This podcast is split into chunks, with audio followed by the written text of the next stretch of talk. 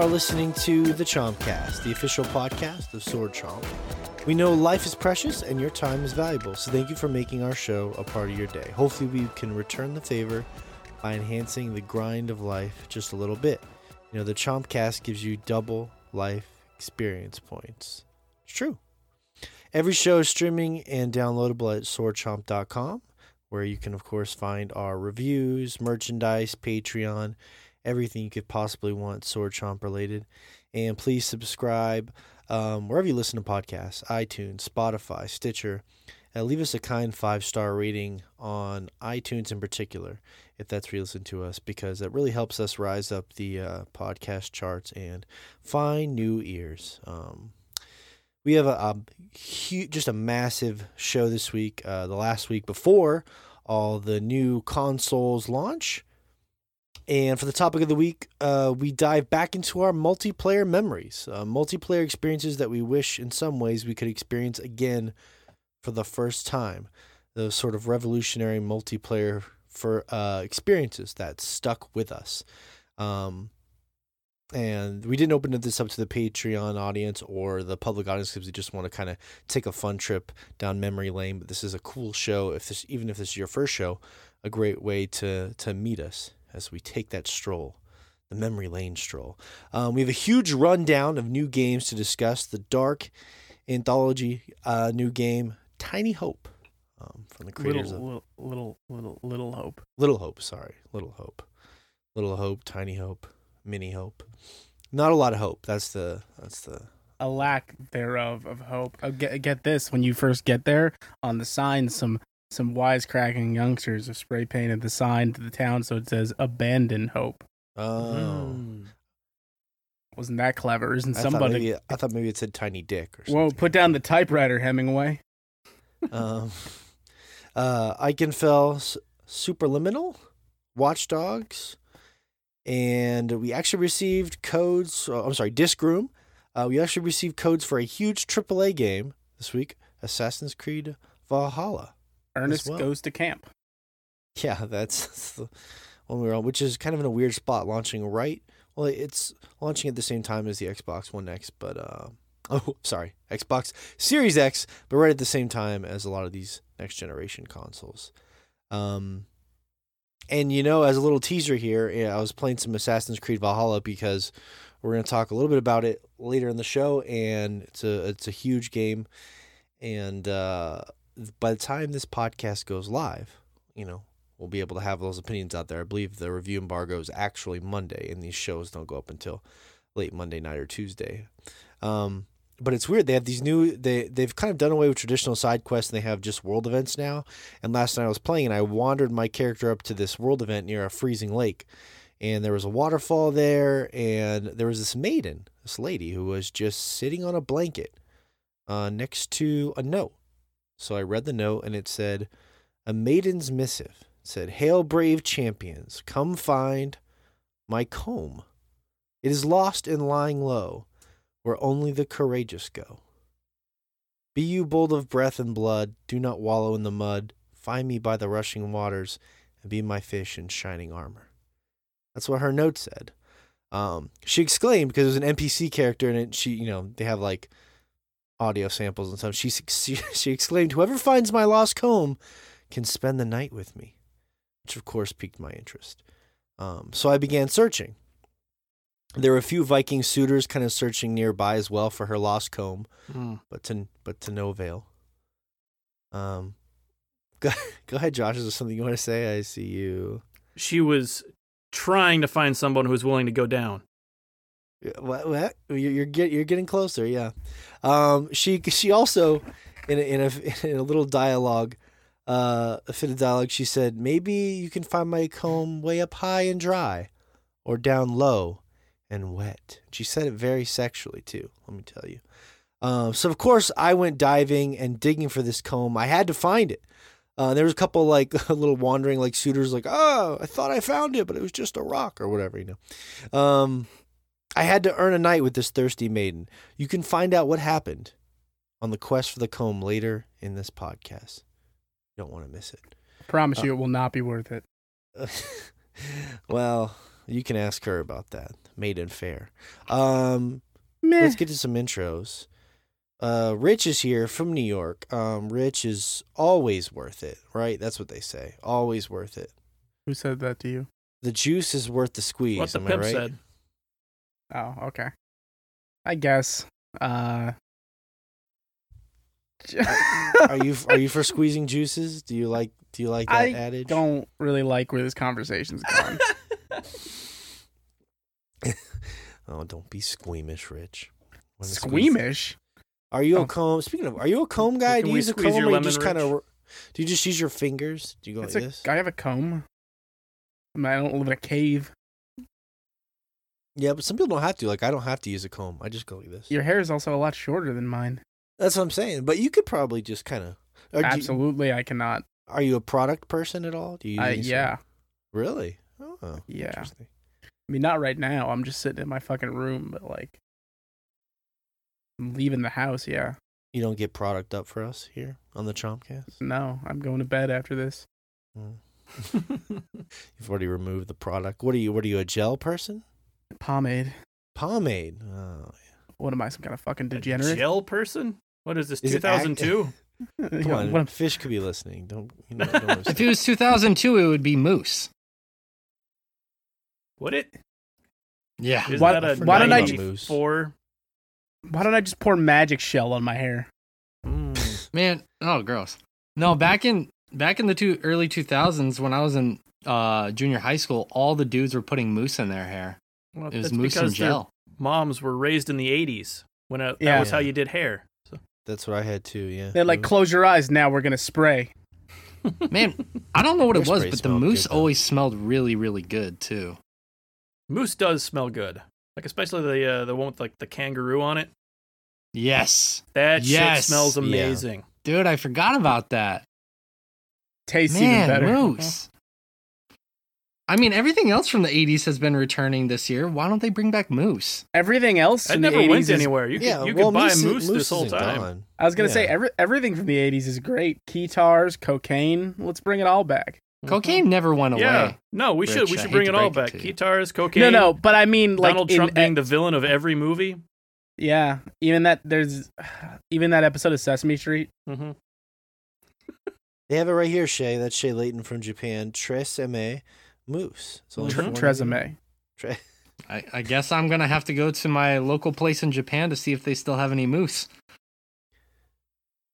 creamy mousse. There's also. I use a pomade called Suavecito. Oh, it's not Axe Mm. brand, is it? I What? thought- No, why What? the fuck would I? He's a grown ass man, Morgan. Yeah, I'm not a 16 year old in the locker room after Whoa, gym. hey, hey, hey, hey, hey, hey, hey, hey, hey, hey. Yeah. There are grown ass men who use that. Yeah. Come on now. Let's not be I ageist don't here. use a product that my biggest memory of it was like in middle school when they had to tell kids like, "Hey, that's not deodorant. You need to use deodorant too, you smelly little gremlins." Well, to be fair, I was one of those kids. I was like, oh, the Phoenix Axe body spray, the best smelling Ugh. shit in the world. Mm. From Axe Body Spray, Phoenix Rising. Hey, they're- they're still they're still a hit with. They must be still a hit with middle school kids because I see Axe stuff everywhere. So Yeah, it's still Can we play? Oh God, I'm gonna prepare a game for next week called uh, Axe Body Spray Scent or Young Adult Novel. Oh, yeah, no, that sounds that sounds Okay. promising. okay. Okay. I ju- but like Morgan's right. I want to know who's using Axe still. To be honest with you, like when I was in college, I didn't see a single person. It like when I was going to the gym in the locker rooms ever using Axe. So I don't Nobody know who's in using college Axe. had that in their shower caddy. They were too embarrassed. Mm-hmm. Hmm. Yeah. if you just used it, that was something just you used a- when you got back They to have your a room. whole like container. It's like Yeah, it's like a like a it's like a paint case, but they with a- open with it a- up and there's with a just this whole Yeah. alignment of them. Yeah. There's a whole alignment of just Axe body sprays. Pick your poison. Yeah, like Which under a one? rock I'm, as I'm they your go out dealer. with the Which quad. one you need? dig it up, spray the axe, and put it back. I feel like when you Yeah, when you reach a a certain poll. age, uh, in in terms of like, oh crap, I just need some deodorant quick, and you don't really care what you're getting. At a certain point, you graduate from Axe to Old Spice. Yeah, that's true. Old Spice is generational too. You never. And Old here's the Spice, thing. I still use. Yeah, I use still- Old Spice. Yeah. Thank you. Thank you, Morgan. I still use Yeah, Old no, no. Spice too. That, that's what I'm saying. yeah. I like as a normal deodorant, I use Old Spice. Like Old Spice is good. It's it's it's good that you can get the original again now because for like five years there they decided oh nobody wants the original. And the it was- scents were like bear and shark. yeah, yeah. and yeah like the original. Just I remember seeing a meme. Yeah. I remember seeing a meme about that that it was like uh it's that's the sorting houses for douchebags. Like the the Oh yeah, of, the, Oh, the, the, the douchebag Well, here's the Hogwarts thing. houses. Yeah. Here's the Mhm. thing. I still use Wolfthorn because uh, A, the Oh. scent is phenomenal, but B, there's no aluminum in it. It's one of the few deodorants you can find with no aluminum that actually works. I use So, the one that's like be- a, a, a hawk I will be of the fighting a douchebag house machine. Wolfthorn every day Mhm. for the rest of my life. I'm really more Um, of a. I, I use Ravenclaw. Josh uh, Joshua Fowler here is from Michigan. Uh, is here from Michigan, of course. Uh, flipping Michigan. Uh, Josh, what do you smell like? Do you smell like Old Spice original? Is that what you were alluding to with your comment? I used to. That still smells good, but actually, I've got a fairly large supply of the only scent of those that was any good, Denali, which they discontinued forever ago. Denali. So you just hoarded it? Is that what you? Well, I didn't hoard it, hoard it. I bought like a sleeve of the uh, of the stuff. oh, so okay. yeah, So do you enough smell for a like few more years. At which point, I'll probably go back to Old Spice, Old Spice, and uh, and Bay Rum. Bay rum's not bad. Bay rum's good. Mm-hmm. I've always been when it comes to the, the deodorant. Weirdly enough, I'm an Aqua Reef guy. I kind of want to smell like I'm General Mountain Time. By the way, Morgan from Montana. I like to smell like the ocean for some Mm. reason. Some of those are you know what the ocean Some of those are good. like? Some of the like Dove has a few like ocean slash eucalyptus type ones that are pretty good for like Oh. body true. wash. Isn't eucalyptus like minty kind of smelly? Uh, it's it's got menthol in it. Yeah. Oh, okay. kind of in that can family. we all, can we all agree that Tom's natural deodorant sucks ass? Can we all agree on that? We've all used it. It's all I've never tried it. no, it's terrible. It's like one of those like I admire them for their their mission of like providing eco-friendly options. Like they have like natural toothpaste, natural deodorant, body wash, what have you. But like the deodorant stops working after 2 hours. Hmm. What do you guys feel about that? I see commercials a lot for that Doctor Squatch. She's supposed to be like, Oh, I all use that. No. You like that? Is it good? That's it's a decent soap. I Doctors. yeah. I their commercials are so dumb that like I I just I can't. But yeah, like it seems like they make a decent product. They need Terry Crews. The the well no, and it's no, it's it's like Doctor just Squatch. talking nonsense talking about, about body wash, like acting like there's you know a bunch of chemicals and stuff. Like I'm Oh, like, yeah, no. come come on guys, like it's this is yeah. like It's you're so- you're rebranding it's being a hippie. naturals. Stop trying to Naturals, rebrand yeah. being a hippie. Like we get it. I just use their their bar soap, which I use because it's affordable and it smells pretty good. yeah. Yeah, but I, I dated this girl who was really hippie and, and super hot and she like she, that was gave me big points with her when I was telling her I used all natural products. It just, woo. While Oh you were on the phone, eat, just like eating an entire family size bag of Lay's sour cream and onion potato chips. She just Oh, I all, was all natural. I was They're gonna say he baked was trying to hide his package of Oreos from crinkling too loudly. yeah, Yeah, we're all like natural in this house. sometimes you know. I buy the Mountain Dew made with real sugar. That shit's good. I only buy glass bottle Coca Cola, made in Mexico, baby. all natural. Um, but yeah, we got a we got a big show today. Um, uh, the topic that we're kind of launching off with as we kind of go down memory lane. w- w- was there something in particular that inspired this topic, Shay, when you were thinking about it, or You know, no, like most of my ideas that spring upon me, I was in the shower, of course. And um I was just thinking about just some stuff that I read on social media and I was like, man, I really miss the times where obviously I had a lot less responsibility, all of us did, and I could just hop onto my respective console and there'd be people playing these multiplayer games and it would just be super easy. I'd message a guy, I'd be like, "Hey, let's let's go play," and I'd it'd be Get the teams boys of like together. four or five or six of us, and like it just it didn't matter. It was a different person every night, just rocking up with them and playing. And I really I miss that time. You know, obviously, it it still exists now if you want it to, but um, with all of us having re- different responsibilities now, it's not as simple as doing that anymore. And it really made me miss some of those multiplayer moments in um, gaming history where we would just play these games and it just felt like uh, lightning in a bottle, so to speak. So just thinking about that, I was like, man, I, I would really love for us to talk about that because I think that all four of us are going to have very different answers. Yeah. Hmm. Mm. Um, I thought we were just groaning.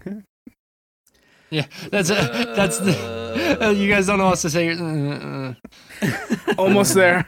Almost there. talk there's more. so Don't stop. many if we- Say more words now. Well, uh, Shay, I mean, you can kick it off if you like. Uh, was there uh, one? Uh, the what was the example you were um, reminiscing on this this week in particular? Yeah, the the one I think one of the big ones for me, it's probably the biggest one to be honest with you, is Call of Duty 4 Modern Warfare was the game that got me into um online multiplayer games in general. It wasn't Halo for me, it was a few years before my time. Uh Halo 3 had just come out, but everyone at that time was kind of moving off of Halo and starting to play Call of Duty because that's when it started getting big. And I I remember going to um my friend's house and they were all playing Call of Duty and I had just gotten an Xbox 360 and I was like, man, I need to get this game and I need to get online capabilities. And we still had dial up at the time. I remember this. This is back in 2007. My parents still had dial up. I was like, you guys need to get broadband internet. Like, we need to upgrade this internet because I need to play games online. They're like, we're not going to upgrade.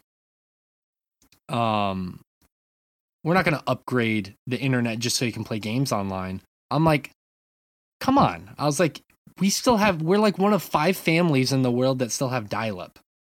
Um, we And you need were like, I need internet. 360 Eventually no did, scope, of Dad. course, yeah, I need some no scoping. You invented that was cool. term. A lot of people don't know that. and um we finally got it and I started playing online. I got of course really addicted as you guys know I had a really big phase where I was just constantly playing Call of Duty. But during this time, you know, a lot of my friends from my hometown were playing online. I met some new people online and it was really cool because um even though there's a lot of, you know, like that was the epitome of saying the worst possible thing you possibly could to your opponent in a in a room trying to just say the most heinous things. There was also some really cool people that you would just randomly meet. Um, I've told this story in the past on the podcast, but I remember uh, playing with this guy on the team, and I heard some music in the background. I was like, "Oh, what are you what are you listening to? It sounds familiar." And he's listening to some metal. I was like, "Oh, cool. Uh, you're into that band. Do you like th- these guys?" And we just started talking about metal music for like two hours. Never met this guy in my life. Had never talked with him before but like we're just going from ru- like um match to match just talking about metal and there's this one guy he just pipes in like an hour into uh, this guy and I talking this other guy and he's like you know I've been in here this entire time listening to you guys and it's really really impressive that you guys never met before and you guys are just sitting here talking about metal I feel like I'm reading like alternative press magazine or revolver magazine I was like yeah we yeah it's cool cool happenstance but- Magazines. oh Ask, Things, ask your parents, kids. Yeah, but it, you know, Call of Duty was just fun because you, you, your friends could be on at any given point in time. You could literally log on at any given point and get into a Call of Duty match. I imagine it's probably the same now for um, the younger generation in Fortnite, where you just hop on and any one of your friends at any given point in time are playing Fortnite. So it's just that Yeah. our Yeah, generation probably was Call it of is. Duty. Yeah, uh, the first one in particular. I mean, there's still. I have good friends. I don't play those games anymore, but I have some good friends I've met from Chomp Nation and just online that are still get really excited about those Call of Duty games. Man, they still get real, really amped up for them. So Yeah, I feel like Warzone. out of the loop. Warzone isn't a bad game to be honest with you. I mean, it's it's fun. Oh no, it's a lot of fun. Yeah, I mean, I just wish it didn't take up my entire hard drive, or I might continue. I might continue to play it if it didn't. Yeah, right, that's- exactly. That's the issue I had too. Good news, guys! It's even bigger on the PS5. Oh, great. Yay! If you get that all digital edition, you know you're gonna be just That all Well- digital edition that comes with the smaller hard drive. there. You go. You got. It's really just a Call of Duty machine, Rich. yes, You only Josh, need that's one the game. appropriate response. The Call of Duty. How how sad of a world would that be? At some Don't point, they're just worry, gonna guys. sell it preloaded Expand- with Call of Duty. Don't worry, Yeah. guys. Expandable hard drives will not be available at launch. That yep, I saw that too. Well, You know, but this available this whole either. section is reminding me, like we were talking before the show, uh, um, about audio audio clips, like sound bites and stuff, because I had edited a f- edited a few into the show last week. Um, we definitely have need to get one for Josh whenever he shakes his head. So when he shakes his head, it could just be like, psh, psh, psh, psh, psh, uh, and then you know Josh is shaking his head since it's Mhm. not audible. Just the sound of I was thinking hair more of like a flittering. Womp, womp, womp, womp. Well, that's Yeah. not the. Well, yeah, maybe. Yeah, that'd be fair, I guess. or we Um, could do actually record Josh saying like, "Oh, I disapprove of that." I don't know where it is because he didn't too. even make the Yeah. the podcast we had at the time. But there is this one legendary argument between uh, one of our ex podcasters, Fish and Josh, where they argue about Call of Duty, and it it was so it was so bad it didn't even make that podcast. And that podcast we did, we should I should find that and get on the Patreon. Oh, VIP dude, it's page. it's on the it's it's on the site. It's not active. Like if you just log into the site, because all the SPT episodes are up there, you could definitely find it and download it for sure. I like. I I still need to go through those and make sure that there's nothing too heinous on them and incriminating on them. And once I have gone through them, we can post them. I need to still. Yeah. I need to sit down and do that. Um, Rich, was there uh when you think back about like it's tough because some of these multiplayer memories might take you back to some weird places, but is there one that you sort of would actually like Yeah. to rekindle now? Um, I had like a few that I was thinking of. What stands out to me, um, similar to Shay's thing. I mean, my first my first foray into online was like Halo Two era. Um, but like some of my stronger memories are actually in college, uh, of playing a lot of Gears Three. Um, Weird, okay. with the same group of people, with like a lot of my my close friends now specifically like we we played the multiplayer a lot for a while but specifically of us like working our way through horde mode because there was a long Yeah. like like summer in between college where we would meet up and do disreputable things uh behind our old high school uh well into the hours of the night and then we'd go home at like midnight or 1 a.m and just stay up playing gears of war so it wasn't Uh, like a LAN thing; it was like you're in your own homes playing. yeah, online. yeah, it was an Xbox Live scenario. Well, I mean, that's what his thing was. Well, no, no, I don't. I was just saying, like, I remember having Gears of War memories where like people had like four or five TVs crammed in an apartment. It was pretty fun. So- I, I mean, not by the time it was Gears Three. That's Uh, true. Gears three, yeah, Ge- this was Gears- Gears, one. This was Gears One was very like. I mean, Gears One still had online, but there was a lot more of what you're talking about with like Gears One because it was that was sort of the LAN party's dying breath. Same with Halo One. Um, Yeah, but yeah, no, I mean that that one always sticks out to me.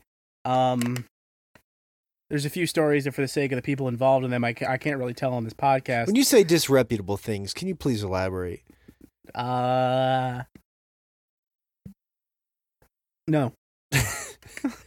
I wish. Can you just go down to the bottom of the list and find the least? Okay, let me put it to you this way. Um, like in my early college years, we had nowhere to go because we weren't old enough to drink, and like there was too many of us. We would just hang out in fucking parking lots. Like that was what we did. Mm-hmm. All right. Well, that's about as vague as I don't. We're gonna guess. That's all I get. I'm just imagining you in a parking lot, skateboarding, uh, back your car. I once open. watched in the most fantastic. Here's a great story I'll tell you because it doesn't involve me at all.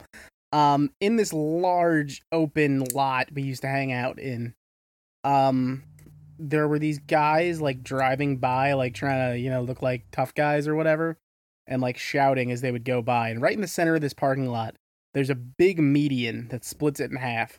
And they are speeding directly past us, like coming close to hitting us as a joke.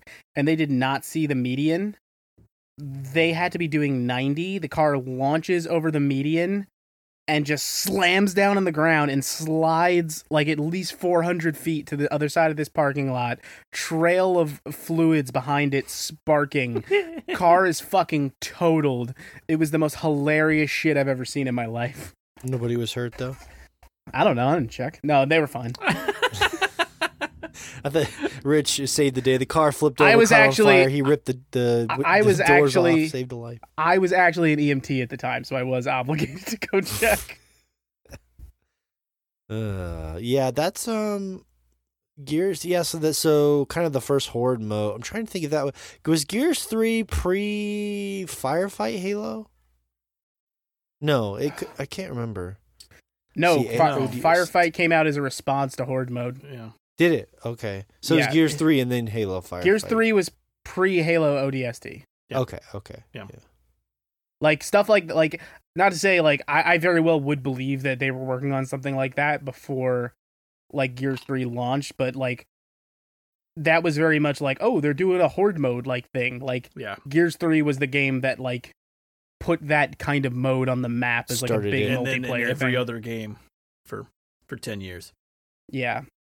Yeah, yeah. It's I. I feel like the firefight mode has kind of lost its appeal, right? It's sort of I, I you keep calling it a firefight mode, which bugs me because Well, to me me- it no, was, it's a horde, a horde mode. mode. I mean, for for example, It's another ask your parents kids thing. Horde mode is what uh Fortnite was supposed to be. no. Yeah, you're right. The Yeah, it original would- Fortnite. It was what I- supposed well, to be yeah. it was supposed to be another horde mode game. with tower With defense Minecraft mechanics. elements. Yeah, and then Yeah. they decided to rip off something else Yeah. whenever that yeah. became popular. nailed it. I Yeah, had to hop on no, no, absolutely. Like they've they I they actually was one of the that, people. you know stealing something and doing it better is is a good business model. The Blizzard model. Yeah, Uh, of course they stole it and then pivoted. God, that's so weird. That's such a weird story. I adapt, overcome, survive. But I like- wa- I was one of the people who bought into original Fortnite and was enjoying it, and then it became the hottest thing ever, and I had no interest in playing it. I, I Yep. this is tangential. We don't have to go down this road, but I will say this: there was somebody at my work that was showing me their Fortnite videos, and I was politely, I didn't want to be rude, so I was just watching them and kind of nodding, you know. Um, and I just don't. With whenever people are building intensely in that game, like at the end, and they're just build, I can't tell what's going on. I don't know Well, what I'm looking To at. be to be fair, that's why I don't really play that game because I had played some of it. Is like that's a huge mechanic for it, and I'm like, I don't like this. it's I hard don't to even like see the what people are doing. I Like have high end to players, build it's just like, boom. Like I just don't enjoy doing that. I'm like, I just want to shoot the man. it's weird. It's an interesting thing, but yeah, that's That's a good. got to one, be cool if you're good at it and you enjoy it, but like not for me. just like sex. It's got to be good if you're good at it and you enjoy it, but it's not for me. You wouldn't know. Um, I wouldn't know. That's why it's not for me. I'm not good at it. Yeah, I just really wanted to drive that home. Uh, speaking of being good at it, Josh. Uh, Josh, is there uh, when you think of this topic, what sort of memories were you or experiences were you brought back to? Um, I mean, the things for me are usually more like couch co-op stuff. Um, just Mm. sitting down and playing with friends in the room. Um, I don't know, just like those those memories have always stuck with me so much more What about the than, what about uh, the qualifier that Shay had about like it being sort of like an experience you can't really have? I mean, I guess Well, but- technically, Yeah, I mean that's kind of what I was getting at. Like I've, uh, like, like going going back and playing something like, Since COVID's here to stay, that's impossible. well, not just that, like like It's like just Goldeneye true. and stuff like that. Like I I loved sitting down with friends and just playing that. Like we played so much co- couch co-op and couch, not just co-op, but like multiplayer Halo back in the day. Um, yeah. well, to be fair, based off videos I sent you guys, Josh, I can attest that when I went away to that cabin for the Fourth of July, we just played a lot of GoldenEye. Yeah. Yeah, like it's It it's still still it's still something you can do, but like you've got to take the time to get together and also play old games because like there there are still new games coming out that you can do similar things, but I I don't they've not landed for me in the same way. Um A lot of it's a but time and place thing. Why hasn't it landed? Do you think it I- just because it was the first time you were experiencing it? Maybe. I think it's because they're more hardcore hardcore now. Um because I was I was noticing one of the few couch co-op games that still works works for me. Um, is the uh, the Overcooked games because they're Uh-huh. still pretty straightforward. They're pretty easy to pick up and learn, and then all the difficulty is just the kind of the the strategy of it, like figuring out how you're going to do the thing you want to do. Um, yeah. and that works to have somebody who's not a gamer TM sit down and play a game with you, which I think is something that we used to do a whole lot more. Like you didn't need to be a gamer to sit down and play GoldenEye. I just I think that Among with Us whoever is a good at- example of yeah, that as whoever well. was there. Um, Well, I can attest to the fact that I wasn't a gamer and I played GoldenEye, but I didn't have fun because everyone was better than me. So- if when you said, but I get your point. Yeah, it's uh, well, it was, it was first person shooters at the time were easier too. You didn't have to understand double dual joysticks. It was it was a simpler. You did if you were grasp. playing GoldenEye the correct way with two N64 controllers, Yeah, get out of that! Get out of here! one in each hand, baby. That's how you play. Uh, that's that's a good one though, Josh. Because you think, hmm, but yeah, because like Yeah. I've, I've I've We played, uh, oh shoot, what was it? Moving out earlier this year because I still play a decent amount of like couch co-op games with my wife. Um, yeah, with your wife, yeah. but moving out is really frustrating for a non-gamer because so much more of the challenge is in controlling the character in the first Oh, place. yeah, yeah. Um, like fine motor skills type stuff. Requires more inherent skill, gamer skill. Yeah, yes ish, but not just that. Gamer skill is the name of the body spray I'm putting out. Yeah, it, it's got like a uh, characters have a little bit of momentum to them, so you've got to like learn little nuances to how to even control them Mhm. that are like they're things you can kind of account for if you're used to kind of fighting against you know a character that wants to do its own thing a little bit, but yeah, like that game has just not done anything for the rest of the family playing couch co-op the way a lot of these old older games have. Um, Yeah. Yeah, that's a good point. I was thinking about that too, Josh. Like uh, the ones that are kind of hard to duplicate. It's weird because they all, like, for example, the one I was thinking about, Josh. I'm sure you'd appreciate is like World of Warcraft. mhm. I uh, I don't think you. I don't know when they'll be able to duplicate the feeling of the MMO sort of hitting like that again. And maybe they can't. Like maybe They just did. I played Final Fantasy 14. no, no. There, I don't. I don't mean there's not other great MMOs. I just mean like it's hard to recapture like the, what it's like to have one of those. Uh, yeah, uh, but like I think, like I was saying earlier, like a lot of that is time and place. Like Yes, yes there yeah. are people who are going to fully remember like them playing the fucking third expansion to Final Fantasy 14 for the first time like we remember the first time we played WoW because they were at X point in their lives when they Mhm. experienced that for the first time and it Well- resonates with you differently. But that's what I think is fun about our podcast because broadly speaking, we've been gaming for like 20 years ish, right? So we can go back to a pretty big backlog and say there were really no MMOs like that. Like you had EverQuest, but it was not very good. Um, there was nothing Well, like. it did have the slash pizza function, so maybe It- let's not shit on EverQuest. I, I'm not. I'm not saying people didn't have fun with it. I'm not saying it wasn't important. Like God knows, fish wherever you are. R.I.P. no, it brother. was yeah, Um, it was way more. Fish- of a again, hardcore guys, I don't- experience. I want to stress this: fish is very much alive. Well, uh, I need to see the body first. Um, I need to, we to did know he's the- alive. to check the dental records. Yeah, I need to see the body. Yeah, So- You want to check the dental records of a living fish to confirm that he's alive. That's correct. Only fish has very specific teeth. I need to know that it's him. That is not some doppelganger. Yeah, this is human. It's not no other. These uh, aren't fish's Phil- teeth. It's like I'm not Who gonna are let a you? changeling fool me again. No other Johnny. Not Depp after what happened to. Susie. There's a lot of Johnny Depp doppelgangers out there, Rich. It's a scary thing. Yeah, and me. all of them are getting kicked out of the Fantastic Beasts films. oh no, I'm actually Topical. About that. I'm Uh, really I mean, bummed about that because I like I'm those movies. Bummed I- for him. I those movies did nothing for me.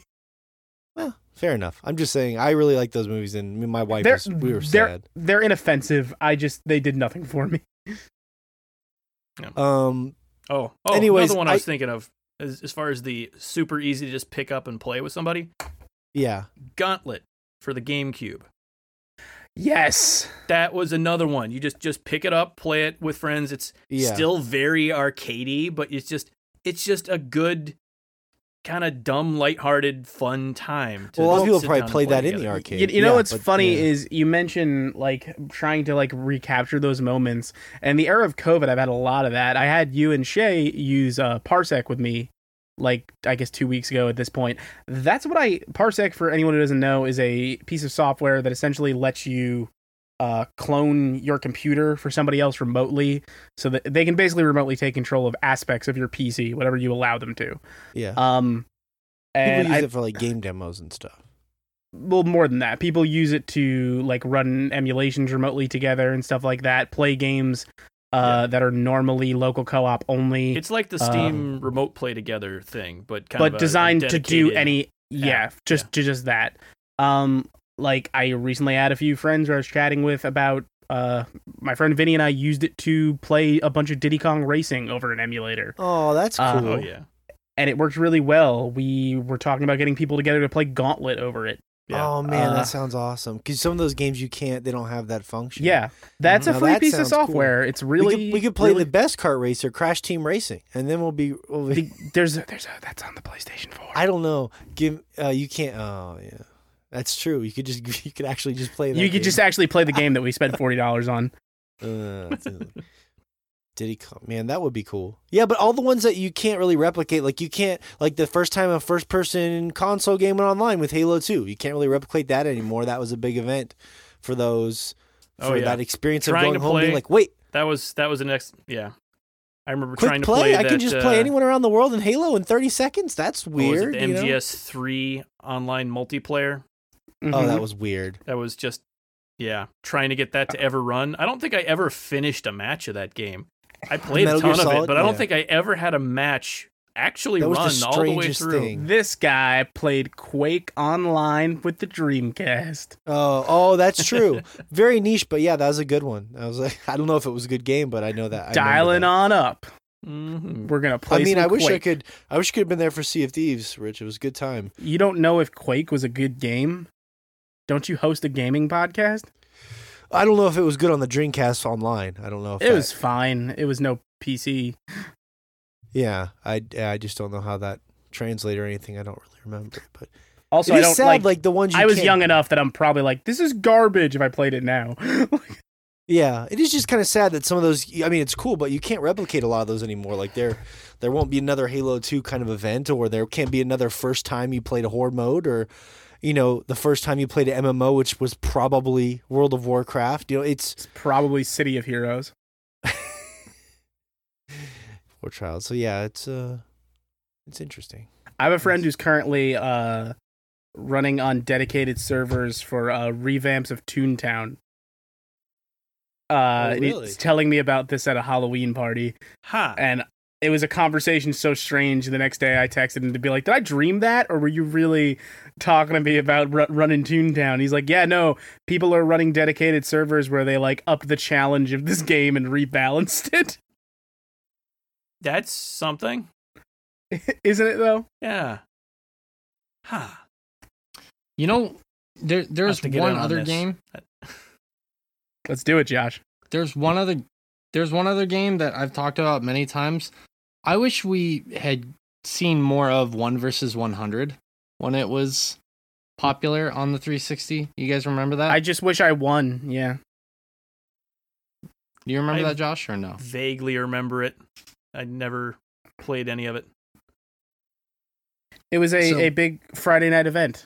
Yeah. So ba- basically, uh, it was a free. I don't know game if is the right word. More of an experience, and it was like a on console, um, game show kind of experience. And basically, you would get in there and you tried to get into the crowd. You'd either be the one trying to like uh answer questions, kind of like a um who wants to be a millionaire style kind of Mm-hmm. versus the 100 people. And basically, you had to answer all the questions correctly and get rid of all the 100 people.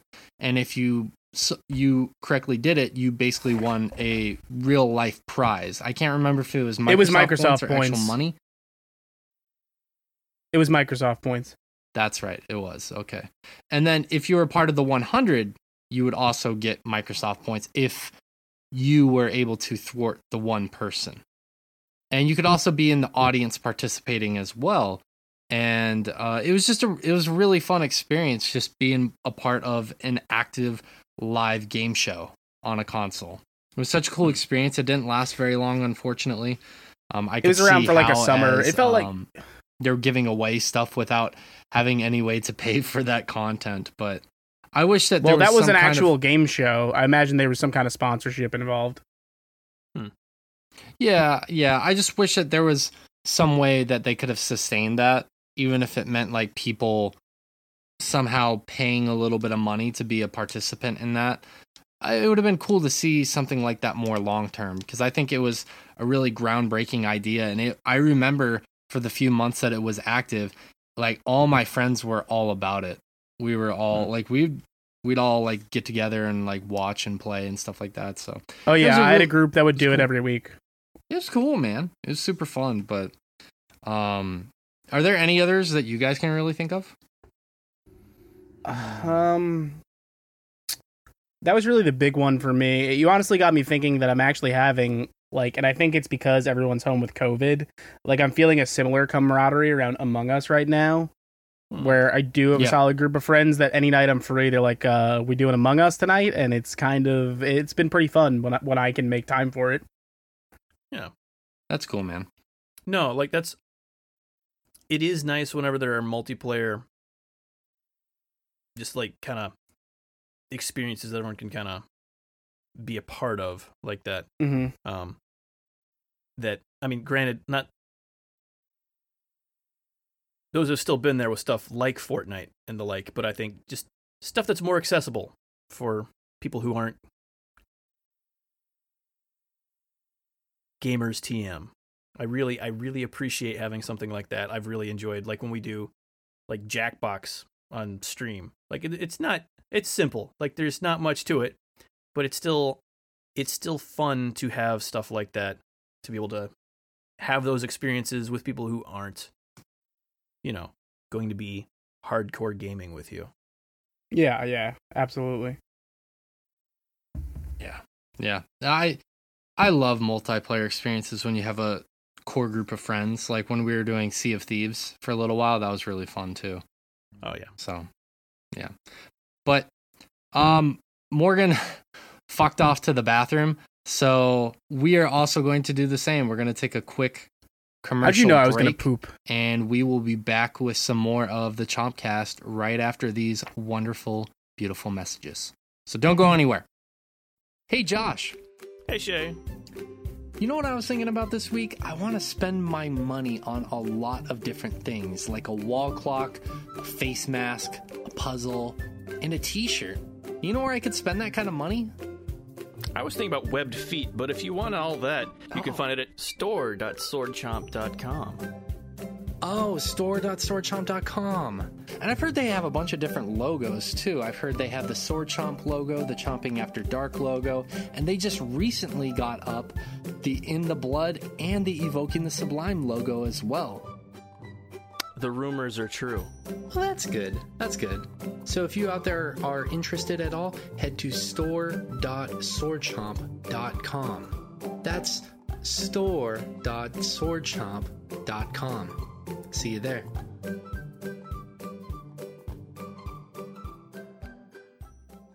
We are back and we're going to run down Ew. some of the games we're talking this week. I'm just going to kind of start with games that we received codes for lately that we can talk about. Let's uh, let's start with the big one. I want to hit. I'll probably go Assassin's Creed Superliminal. Rich, we haven't actually talked about Amnesia, so we should probably hit that up too as well.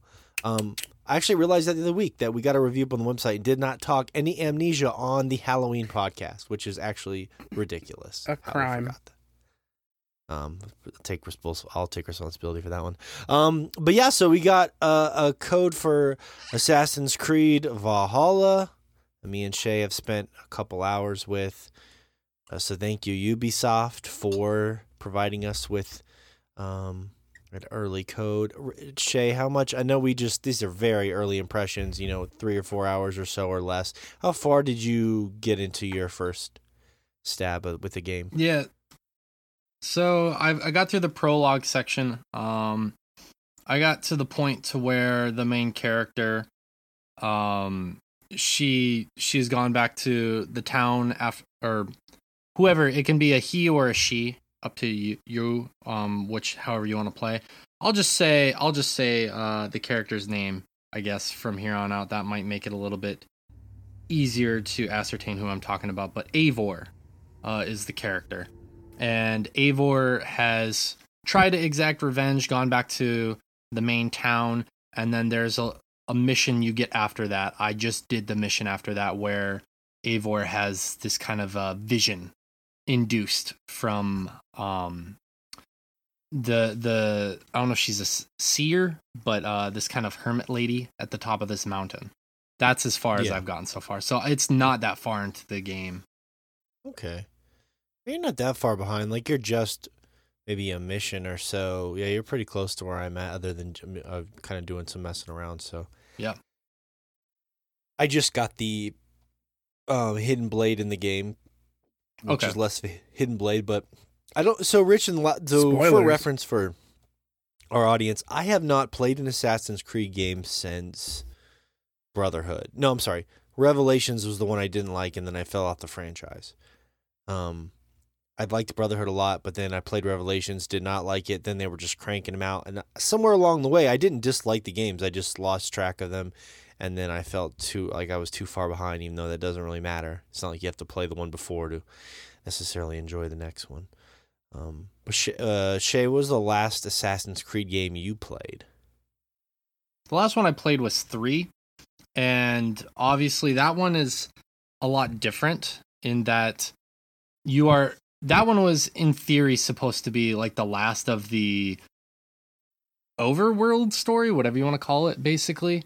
But then they just kept the games going, and it's it's it was very very jarring booting up the game. I want to say that, and I'm sure you felt this way too, Morgan, is because coming from you Revelations me Assassin's Creed 3, the Animus is very much a part of that series at that given point in time. So it felt very Assassin's Creed esque during that time, but being thrust into this game, Yeah. you almost have no context into why you're playing as this character from the get go. Well, Um, it and it does not feel like an Assassin's Creed game right off the bat at all. Like you still have the climbing elements, but it's the game is less predicated on that than it was during when you and I played. And obviously that's been a shift that has happened with the past few games. Um, from what I understand from what Josh and Rich have talked about, and you also from Odyssey and Origins, as well as what I've heard from other people in some of the videos I watched.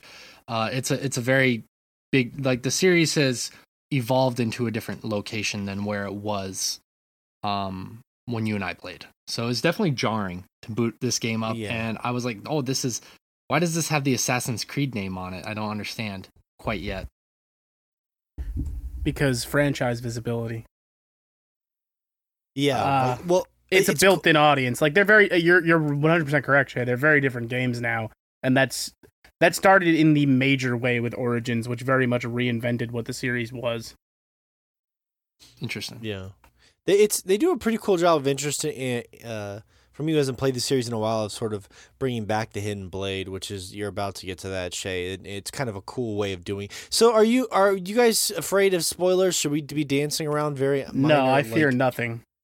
I mean, It's it's a it's it's, it's within the first 4 or 5 hours. I don't think that that's going to be a major deal um in terms of yeah, it's like anything setup like stuff. if if we want to end up doing like a chomping after dark for it, I don't think it's gonna ruin anything major. It's I'm I'm sure that some of the stuff we're gonna be talking about is in a lot of the uh, the videos that are on YouTube. I didn't look at them, but I don't think it's gonna Yeah. be a big deal. Otherwise, we're not gonna have anything to talk about if we don't do Yeah. spoilers. well, so, yeah, sort of. Like I will say, it- it's all setup stuff, so I don't think people will be worried. And if they are, then just skip ahead or don't listen to this. Most people, if you're a hardcore Assassin's Creed fan, either don't care or you'll probably already have the game picked up. by the time you listen to this. Um, on Tuesday, Yeah. the first couple hours. So if that game releases, what is that, late Monday night, and you're picking up on midnight release, or even tu- you play Tuesday morning, then you might hear this beforehand. So I yeah, don't it's think all- it's, it's gonna be a big deal. Yeah, it's just setup stuff. Like, but yeah, it's pretty cool. The um, so they're the basic setup of the game is that, like Shay was referring to, revenge. Um, someone important to you at the beginning of the game, obviously passes away, and Yeah, it's a good point, Josh. When is this game set? and there's a there's the interesting sequence where you as a child are running and you get uh, attacked by a wolf that's why you're called the wolf bitten um, but during this sequence it's a pretty it's a pretty solid sequence. Um, they do all this weird glitchy stuff like the animus like and that's where i was like okay what's going on? And like i heard these voices talking and that's when they let you sort of right after that you get to choose your character. Do you want to look like a traditional male or female or what have you? Um because after the time jump you're no longer a kid anymore boom you're now playing as either a male or female character. Because the kid you know he just has very short hair it's sort of like nebulous uh, as far as gender goes it's not important Yeah. um No distinguishable features. Yeah, but they sort of is flash like the the, the gender thing that the Republicans have been trying to get taken off of Facebook all these years. Yeah, I'm actually gonna name my kid Nebulous just to stick it to them. Neb- neb- ne- nebulous. But yeah, it's kind of a cool sequence. I think that that's a Guardian of the. Galaxy. And uh, why you're called the wolf bitten and everything, like everyone refers to you as like the wolf bitten and all that. It's which is kind of uh, a cool little thing. But I picked the female character Shay. Which what did you do? Yeah, I yeah, a- after this, if you don't mind, I want to jump back a little bit, but I definitely went with the female character as well. Okay. Yeah, generally in the in, historically, I know from talking to people, the female characters generally are stronger, like more better. Well, voice this is the second game to have the option. This is it. There's only two. Yeah, Odyssey and what was the third? The one set in London. You're not Oh, really well, that- no, that- it's not that the wasn't same the thing, but same. it's, Yeah, those Ish. characters were twins, and you Yeah. you play as you kind of play as both. Um, but this this is the second game to have the option. yeah, where you're, um, you're just one or the other. So Yeah, like I mean, I don't know how people are gonna feel coming out the end of this one. Like in Odyssey, undisputably, Kassandra is the better character. That's what I'm saying. I heard that pretty emphatically, so I said. Plus, I generally enjoy more of the female protagonists in games, so I went with. And she's been very well voice acted, and uh, she seems like she's going to be a pretty strong character. So, Yeah, yeah, I will admit, I will admit yeah, that that the voice acting is pretty well done. Um, it, I, I haven't had any characters that made me roll my eyes or chuckle at how bad the voice acting is. I will say the dialogue is a little bit uh contrived in places, and it's a little bit. I mean, it's game to game, so you expect that, but yeah, it's it's definitely contrived in some areas. yeah, it's a little hokey, but overall, I mean, the one thing I'm wondering is how much and because if if we're able to get our hands on a, a PlayStation Five, if I believe that it'll there'll be a free upgrade, so from the PS4 to the PS5. Oh, it is a uh, free upgrade. Is that a? Uh, I- I'm always curious about these things. I'm going to look into it before I pick the game up myself because I'm always curious if those upgrades are like, is that digital version only? Um, you, you know what I mean? Like, it, I always wonder if it's like, like if I pick the- it up physical, can I put the disc in and then upgrade to the digital version, like PS5 version, via a patch or something? yeah, it's worth yeah, finding that's a good out. question. Worth finding It's out. worth finding out before I spend sixty dollars on a video game. Well, especially when Yeah. it's when you literally have the option to buy either version at this point. It's like, yeah, Yeah, it'd kind of be worst Yeah, well, worst 'cause case scenario to find out. it, it, it, I mean, yeah. The thing to me is, it's a matter of like, when am I going to pick up Assassin's Creed? Because Mhm. even if things go according to my current plan and I secure a PS5 on launch day, that means I'm going to be about a week out from it actually coming to me. Yeah, Yeah, That's fair. unless yeah, yeah, unless there's expedited. Shit. Yeah, I'm not So paying that's- fucking sixty dollars to get a six five hundred dollar console faster. I just I'm not doing it. yeah, I'm spending enough enough money. Thank that. you. I know you are, Um, but your wife won't let you, I mean, you know, and she's right to not let you. someone needs to feed the kids. expediting. yeah. If I don't get it by the weekend, it's pretty much a lost cause because weekends I don't really have time anyway. But um, yeah, no, it's I, am just wondering how much more impressive it's going to be on Yeah, wh- what, Josh? Why? I don't understand why that was the head in- shake. yeah, and, and so, insert the uh, the audio clip Wah, right wah, there. wah, yeah. wah. Do we have like a world's smallest violin? oh, the lot. No, I just mean like on yeah. When the weekends come around, I'm too busy with family stuff. I can't even sneak away and play games. So it's if it's not Thursday and Friday, I won't get it to it till Sunday night and then Monday night really. So. That's what you get for having a family. But anyways, I wonder how much it's more impressive it's going to look, and I'll be able to let people know if it's pretty sizable because it looks fine. I'm not really impressed with it, but like it doesn't look bad. It just looks like you know what you. It looks okay. You know, the the looks- the environments look pretty good. I will say that, and I, I I wouldn't say it's anything at the Red Dead Two quality. To be honest with you, I'd say it's about at the God of War eh, quality. I, I know people are. I know people are gonna probably shake their head and be like, "Oh, God of War looks as good, if not better, than Red Dead Two environments." I don't think personally think so. I think Red Dead's environments do look a little bit better, um, but I, I'm sure that's just uh, splitting hairs there. It looks about the same quality as God of War's visuals in terms of the environments. Um, the facial animations are pretty rough. Uh, I mean, the, it looks it looks like an early this generation console game um, with the facial animations, and I don't know if you experienced this, Morgan. Um, I definitely had some issues with the video to audio. Uh, there was some lagging. Like there'd be some characters, they would just stop. Their face would stop moving, stop talking, but their voice would still come out. And then all of a sudden, the face moves really fast to try and catch up Just like to real the life. dialogue that's already Uh-huh. passed. That happened multiple times to me, um, both yesterday when I booted it up and today as well. Um, yeah, and I don't know if some of that stuff will be fixed with a day one patch or not, but yeah, there's definitely some weird like like someone will just glitch through like there's no animation and they're just suddenly holding something and yeah, there's there's some weird stuff. Just Yeah, like I the mean, real world. it's to be expected. Maybe that's how the yeah. It's not like super just, but it's noticeable, very noticeable. Uh, weirdly enough, I actually I thought the facial animations have been pretty all right. Um, like I haven't been too bothered by them, but uh, you know, it's tough. Yeah, the, I'm not a big fan of snowy ass games as is, but it looks fine. It's a snowy ass fucking game so far. A lot of this- fucking snow. Oh my god, is the game about Vikings have snow in it? So much snow. I mean, let me tell So you, it's gonna make you feel real sad and cold inside. Um, Yeah, it's Yeah. Europe. Maybe. when I'm I get sometimes when I'm playing a cold, a game at night that's like taking place in the snow and it's like cold outside here in Montana, I just feel really like like my soul feels like it's going into like death mode like oh I actually kind of feel is that. I do kind of the feel that because I felt that last night a little bit too because I'm playing the game. I'm like, this reminds me of Montana.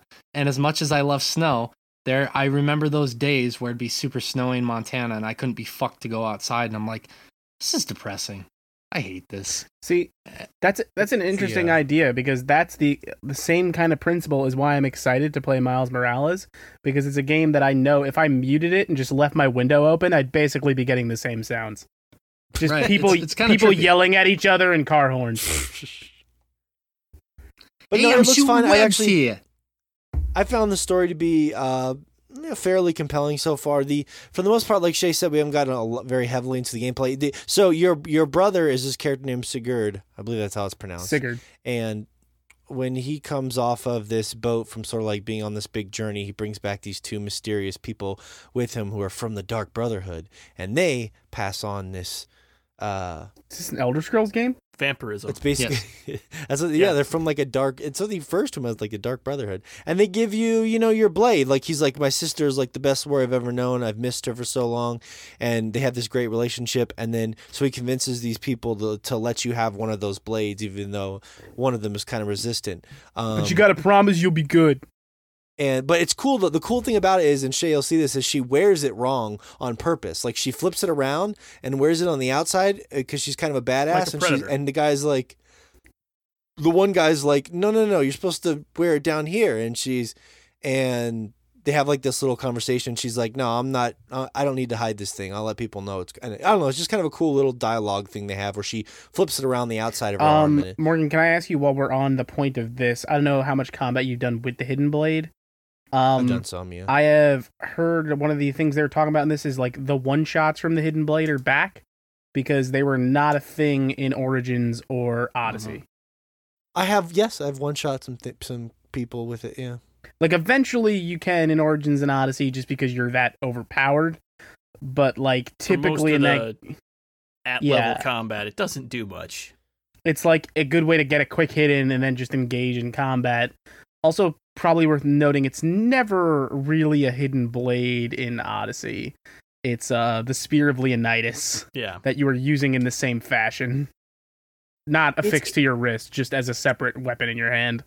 Yeah, it's weird. I need to spend some more time with it, but it just I was surprised at how easy it is. Like I was killing some people and like I didn't really have to sneak up on them or anything. I just kind of ran up to them and then it said assassinate and I pressed R1 and I killed them. And so was it's like the kinda old games. I'm cool with that. Yeah, I was like, yeah. "Oh." I missed that about the old games. I, I really like that. So it's cool.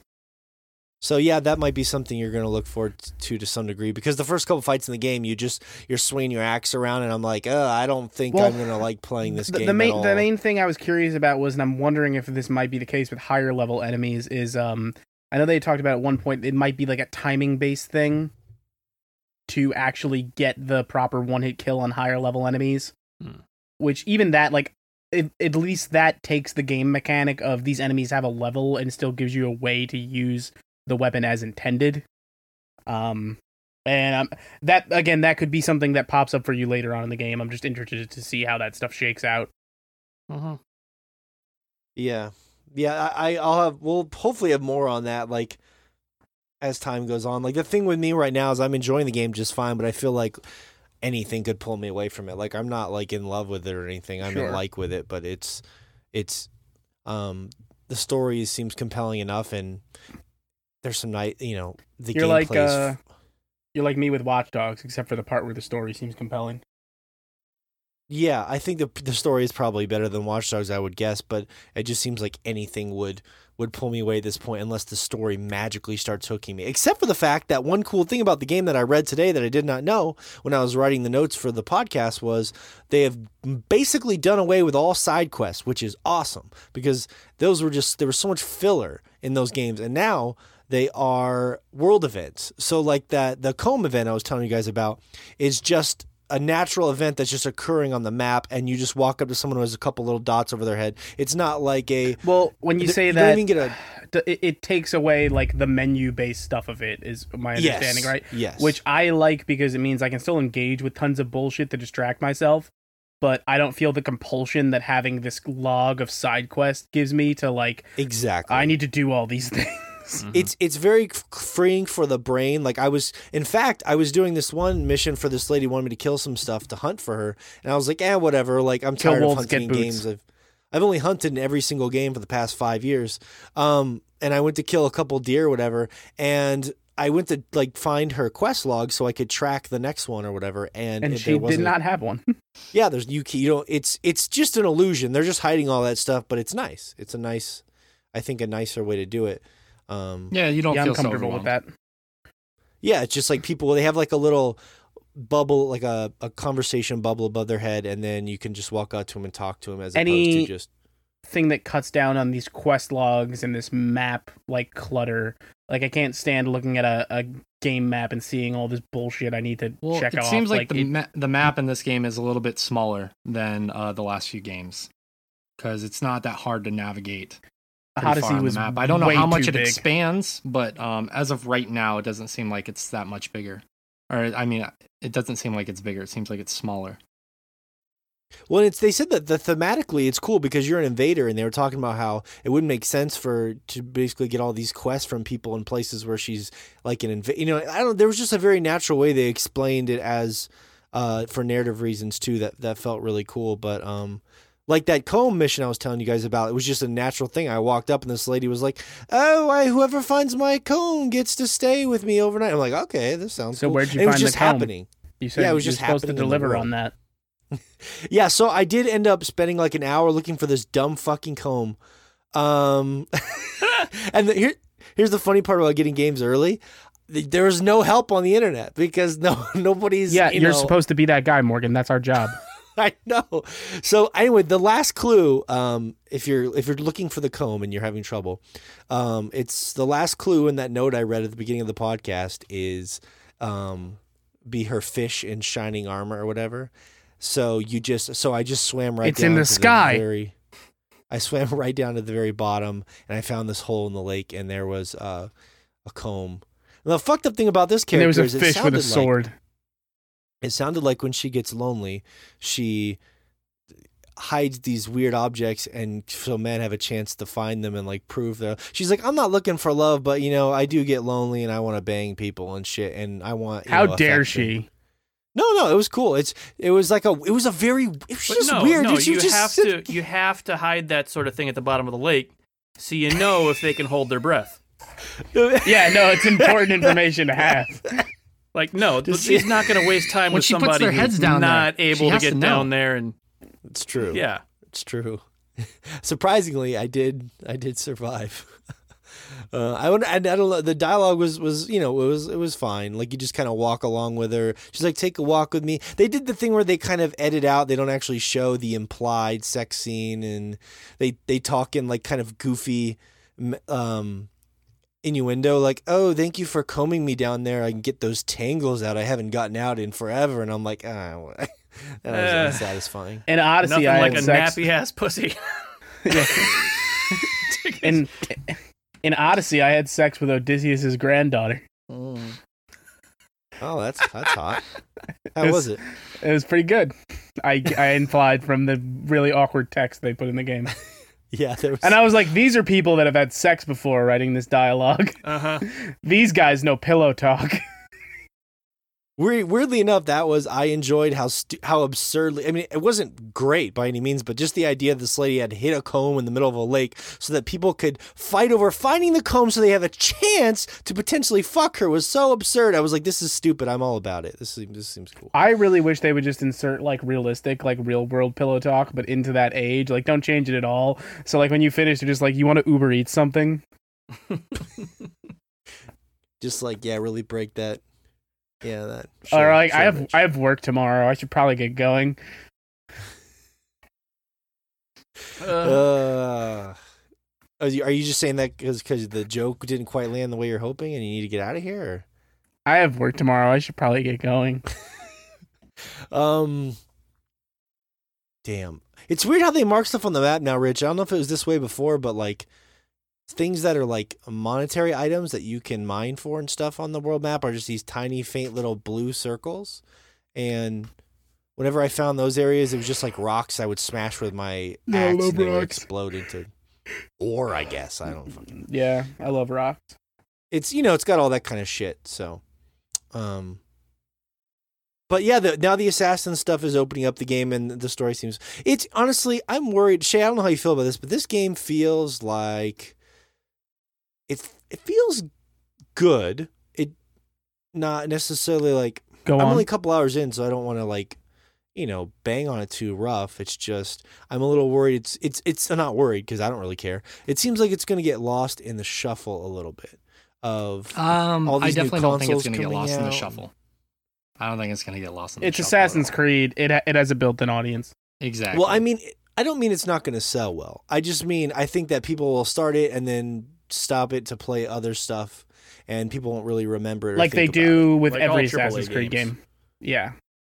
but you Well, know then again I mean, assassin's creed people f- are hardcore so to be fair, part of that is yeah going to be due to the situation, but also part of it is the game itself. Like I took a shit ton of notes here, um, that like I had a bunch of like minor issues with the game. Like I already told you about like the audio and bug lag, the audio and video bug lags.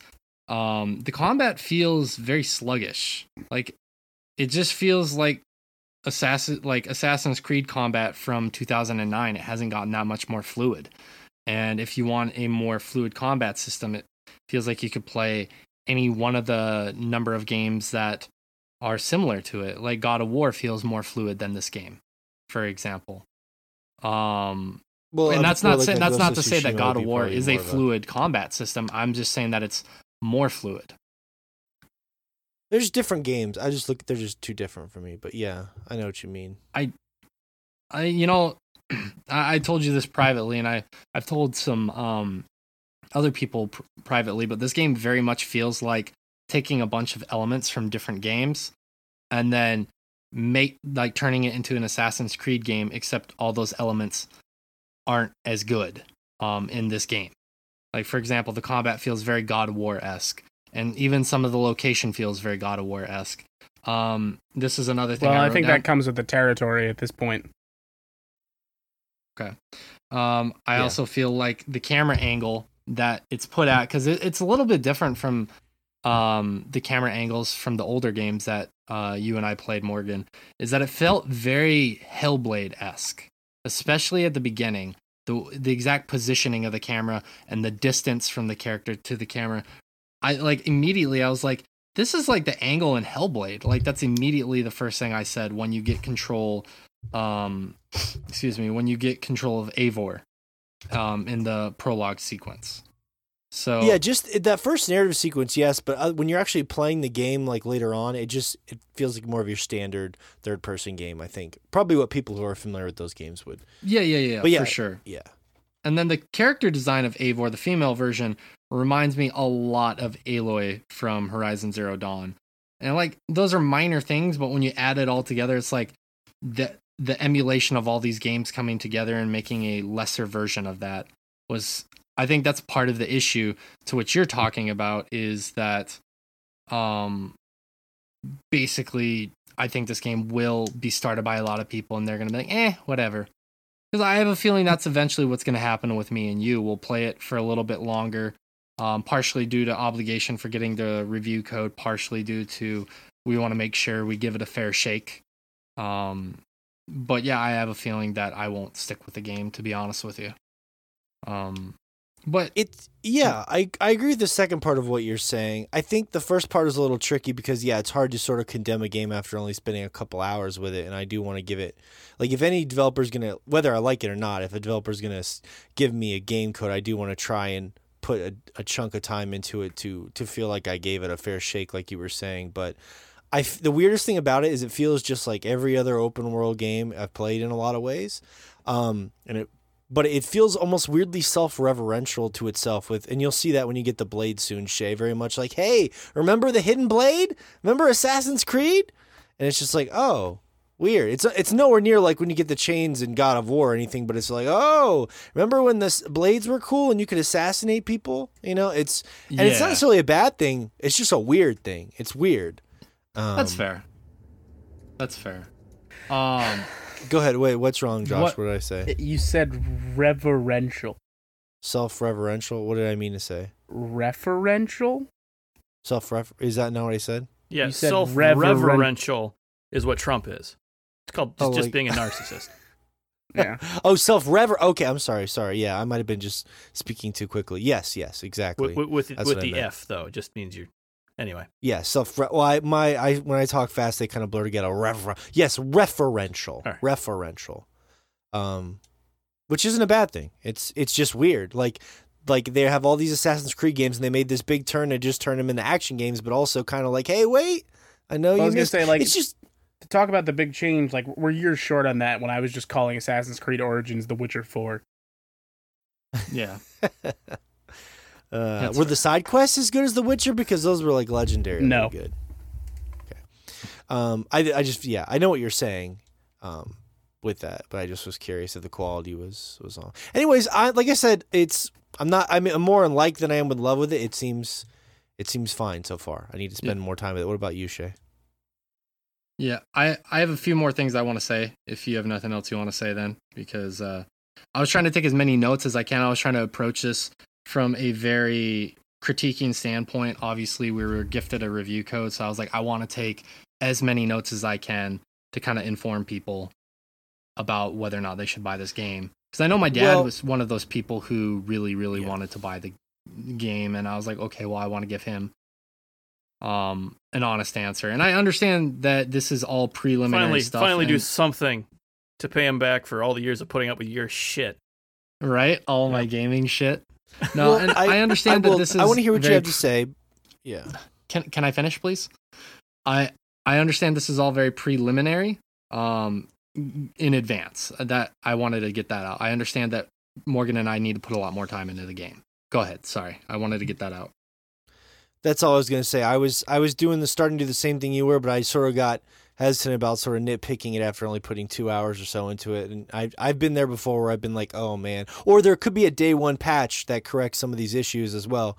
Not to say that it negates it necessarily, but there could be things that that that adjust these things. So okay, yep. Um, so one, I have some like good and bad things that I noted. I liked at the very beginning of the game when you first boot up the game, it actually has you go through all of the settings. Um, like it, not just the brightness and contrast, like it gives you the ability to adjust certain settings. Like, do you want to be able to see nudity in the game? Gives you that option right off the bat. It gives you the ability to obviously do subtitle stuff and some in-game stuff as well. Like it puts you in the menus right away so you could adjust all of that stuff at the beginning, you're aware of it, and then going forward if you want to change that, you're you're able to obviously down the line. I really like that because um some games do that. I don't think enough games do that. Like if there are a lot of systems in place, sometimes games just kind of thrust you into that and I think that's the very old school mentality where this game kind of had a new school mentality where it's just like adjust all these settings now, uh, learn about them, the fact that they exist, and if you want to change them later, go ahead. I really like that. Um, weird, weird note on that topic. You can approve nudity, which of course I did, and yet during that first implied sex scene, yeah, the camera cuts away and there is no nudity. It's very strange. They want you to earn the boobies, Morgan. Is the thing. I I you guess must, so. You must earn them. Um, but like along those lines, the amount of the customization is fairly cool in terms of the difficulty. It's nowhere near the Last of Us 2 level uh, of customization, but you can adjust the difficulty of exploration, which I thought was really interesting. The difficulty of the combat and the difficulty of the assassination. So you can control each one of those difficulties, which I thought was pretty interesting. Like coming from an Assassin's Creed game from uh what was it eight nine years prior. That's a big departure, and I thought that was really cool. It's very modern. I like that approach a lot. Excuse me. Yeah. Um, I also had a more than you had mentioned this. Uh, the main character Eivor kind of glitches from time to time. I had a glitch where if I'm in the prologue, if I moved the camera at certain angles, Eivor would just disappear and then reappear like three seconds later. Of Naturally. course, like you'd still be walking around, but you couldn't see the character model, which I thought thought was pretty funny. And the opening sequence itself, um, basically, um, Morgan didn't really talk about this too much, but you are a child, and your clan, um, headed up by your mother and father, are meeting with another clan to kind of join forces before they're attacked. And of course, tragedy um, happens, and it was very, very, very, very typical game. Uh, there, it wasn't expected, or it wasn't not expected. It was a very expected tragedy to happen. Um, felt like it just a AAA lead into the story. So I don't know if that's. I'm sure for some people that's a big deal, but uh, for me it wasn't that big of a deal. Um, the only other thing that I really wanted to mention, um, to avoid nitpicky stuff, is I really enjoyed the mini games because you get access to them pretty much at the beginning of the game when you go to the first major town. And um, I really, really enjoyed the mini games. Uh, there are three that you get access to right away. One is called Flyting. I don't know if this was in the other games. Uh, Rich and Josh, you guys could talk about this probably more, but basically, it's just slam poetry, is what it is in uh no, and, that is new to this, and I am very thank you for. I'm very much into that. Yeah, it's pretty funny. It's pretty interesting. Like basically, it's it's a slam poetry battle, and um, you have to choose between one of three dialogues, and it's about as much as the rhyme scheme as it is the number of syllables. It's pretty funny. Um, I enjoyed that. Uh, you have to do a drinking game where basically you're trying to drain your goblet by mashing uh, the whether it's X or A, whatever controller you're playing on, um, at the right zone. Like it's a, a circle and it gets smaller and smaller, and you have to mash that button at the right precise moment, and you drink a little bit more. And as you're getting drinking more and more, you start to sway. So you have to make sure your character doesn't fall over while you're mashing that. And it was a typical mini game. That one didn't really entice me too much. But the one I was telling Rich about before the show, there's one called Orlog, and Orlog is this dice game. Um, you roll five dice, kind of like Yahtzee, or sorry, six dice, and um, they have different, obviously different abilities. There, there's a, a sword or a melee ability, a bow ability. Um, you have two different types of blocking abilities. There's a thieving ability, and then a blank one that basically gifts you this item. And the point is to get your opponent's life down down to zero. And you have like 20 little gems that represents their life. And um, it's very similar to Magic the Gathering in terms of there are phases or turns. And each thing that you do has a phase or a turn. And like there are certain things that take priority. And the items that I was talking about earlier um, if you amass enough of them, you can do direct damage that's unblockable as well. So it's pretty cool. It's a it's a very low key fun strategy uh, mini game. I was like, I played it once, and I this morning I was like, I could sit here and play this all morning long because it it just tickles that addiction for me.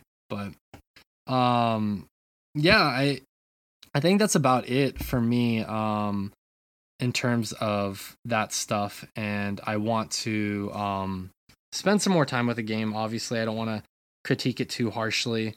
Um, it does feel very much just like a game, just game. But we'll see. It might get better as time goes on. I don't know. I don't. I don't know how it was for Origins and Odyssey. If it felt like game at the beginning and it just kind of grows on you. But I'm hoping that's kind of what happens here. So, yeah. Yeah, that's that's kind of what Odyssey did as well. They were like just the most AAA thing to ever AAA. Um, Hell yeah! yeah. Sounds that's sounds fair. like they're kind of on the same thing, but you know, with with new new mini games and whatnot, and not not identical, but still very much in the same family.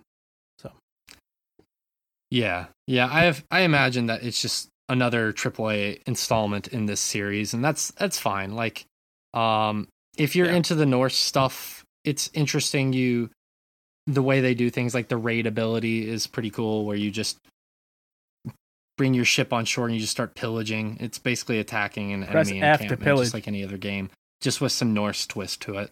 But it's it's fun to hear um, people kind of talk with that Norse accent. Like it's never overly done. It's more, I would say, more Americanized than anything. Skyrim, but it's, it's kind of funny. Yeah, kind of like oh, I'd say the Skyrim Norse. Well, that's about the same actually. Now I think about it. Um, but I was gonna say, be careful, tread lightly here. Yeah. No. Oh, um, you're finally awake.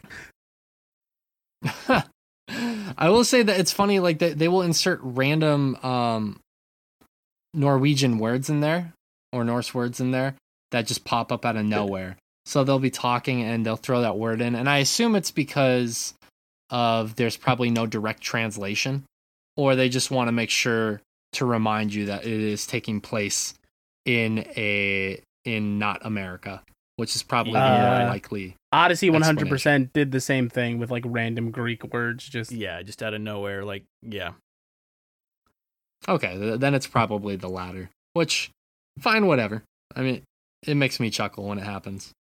But um, yeah, I don't really have anything else to say about the game. Morgan disappeared somewhere. I really don't know where he went.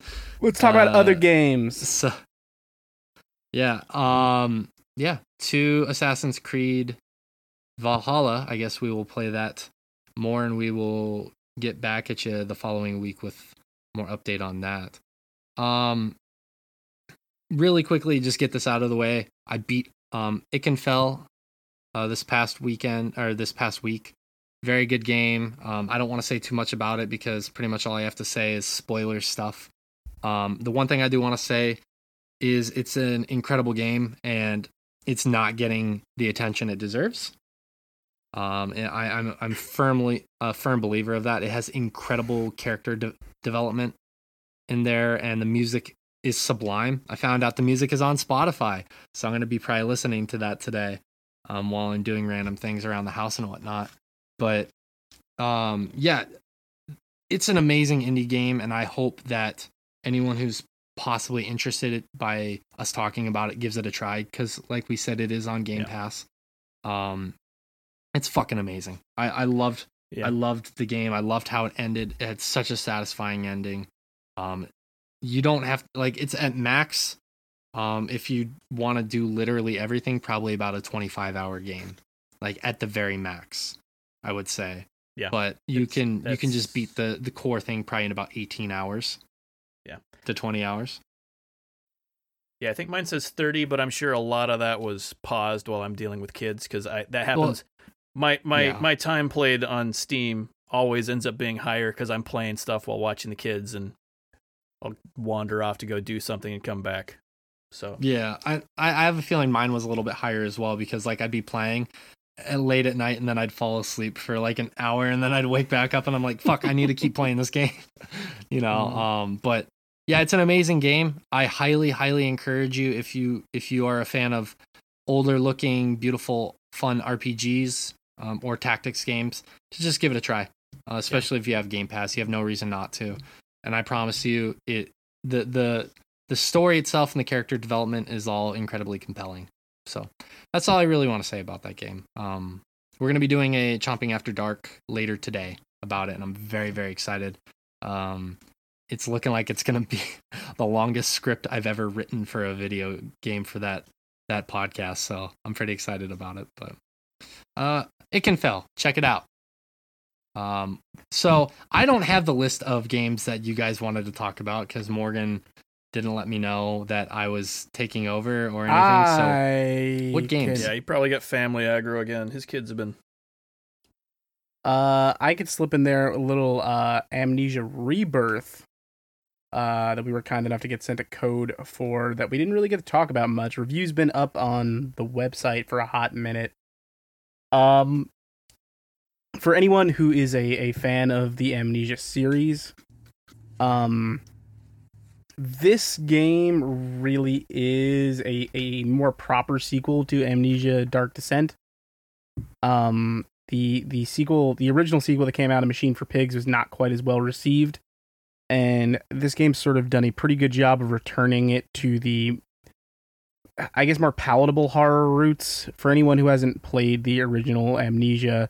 The main conceit of the game is it, it attempts to do horror in a way that video games are often not great at, which is making you feel purely powerless um, and sort of playing with your perception of things. Uh, the game starts, you're playing as a character named Tasi, um, who's on a mining expedition. Uh, she's originally from Paris, and the plane crashes um, in the desert on, on your way to this mining expedition. And you wake up among the wreckage alone, and it starts with you basically trying to figure out what the hell's going on. And eventually, so you have amnesia. you do have amnesia. Um, it uh, becomes apparent very clearly that you actually already left the crash site days ago with uh, the rest of the expedition, and a certain amount of days have passed, and you don't know what the hell's going on. Um, you're also pregnant, which is fun to add to the uh, the dilemma you're in. And the main conceit of it is you are unarmed. All you really have to go off of are a, a lantern you get pretty early on, which runs on oil and matches. So basically a lot of the gameplay element to avoid the darkness is spending your time looking for candles and shit you can light with the matches. uh just to Hmm. keep a, a room lit up. Uh because the main mechanic it plays with is you sort of have a a fear meter basically. Um as you stand in the darkness for too long or see like horrific things like monsters moving through the darkness and stuff, Tasi's fear kind of grows and it's represented by these black tendrils kind of coming in through the sides of the screen. That's kind of cool. And eventually once that gets too high, uh you pass out and essentially like wake up in a random room somewhere. So there's no real fail state. Hmm. Uh but that's not really like the point of the game. Like I, I don't know that I would enjoy this game with a fail state because it's more about like the exploration and the discovery of it. Like there's no combat. You're trying to get around monsters. You're never engaging with them head on. And that fear system discourages you to even look at them for long periods of time. Like if you see something you kind of want to fucking book it. Okay.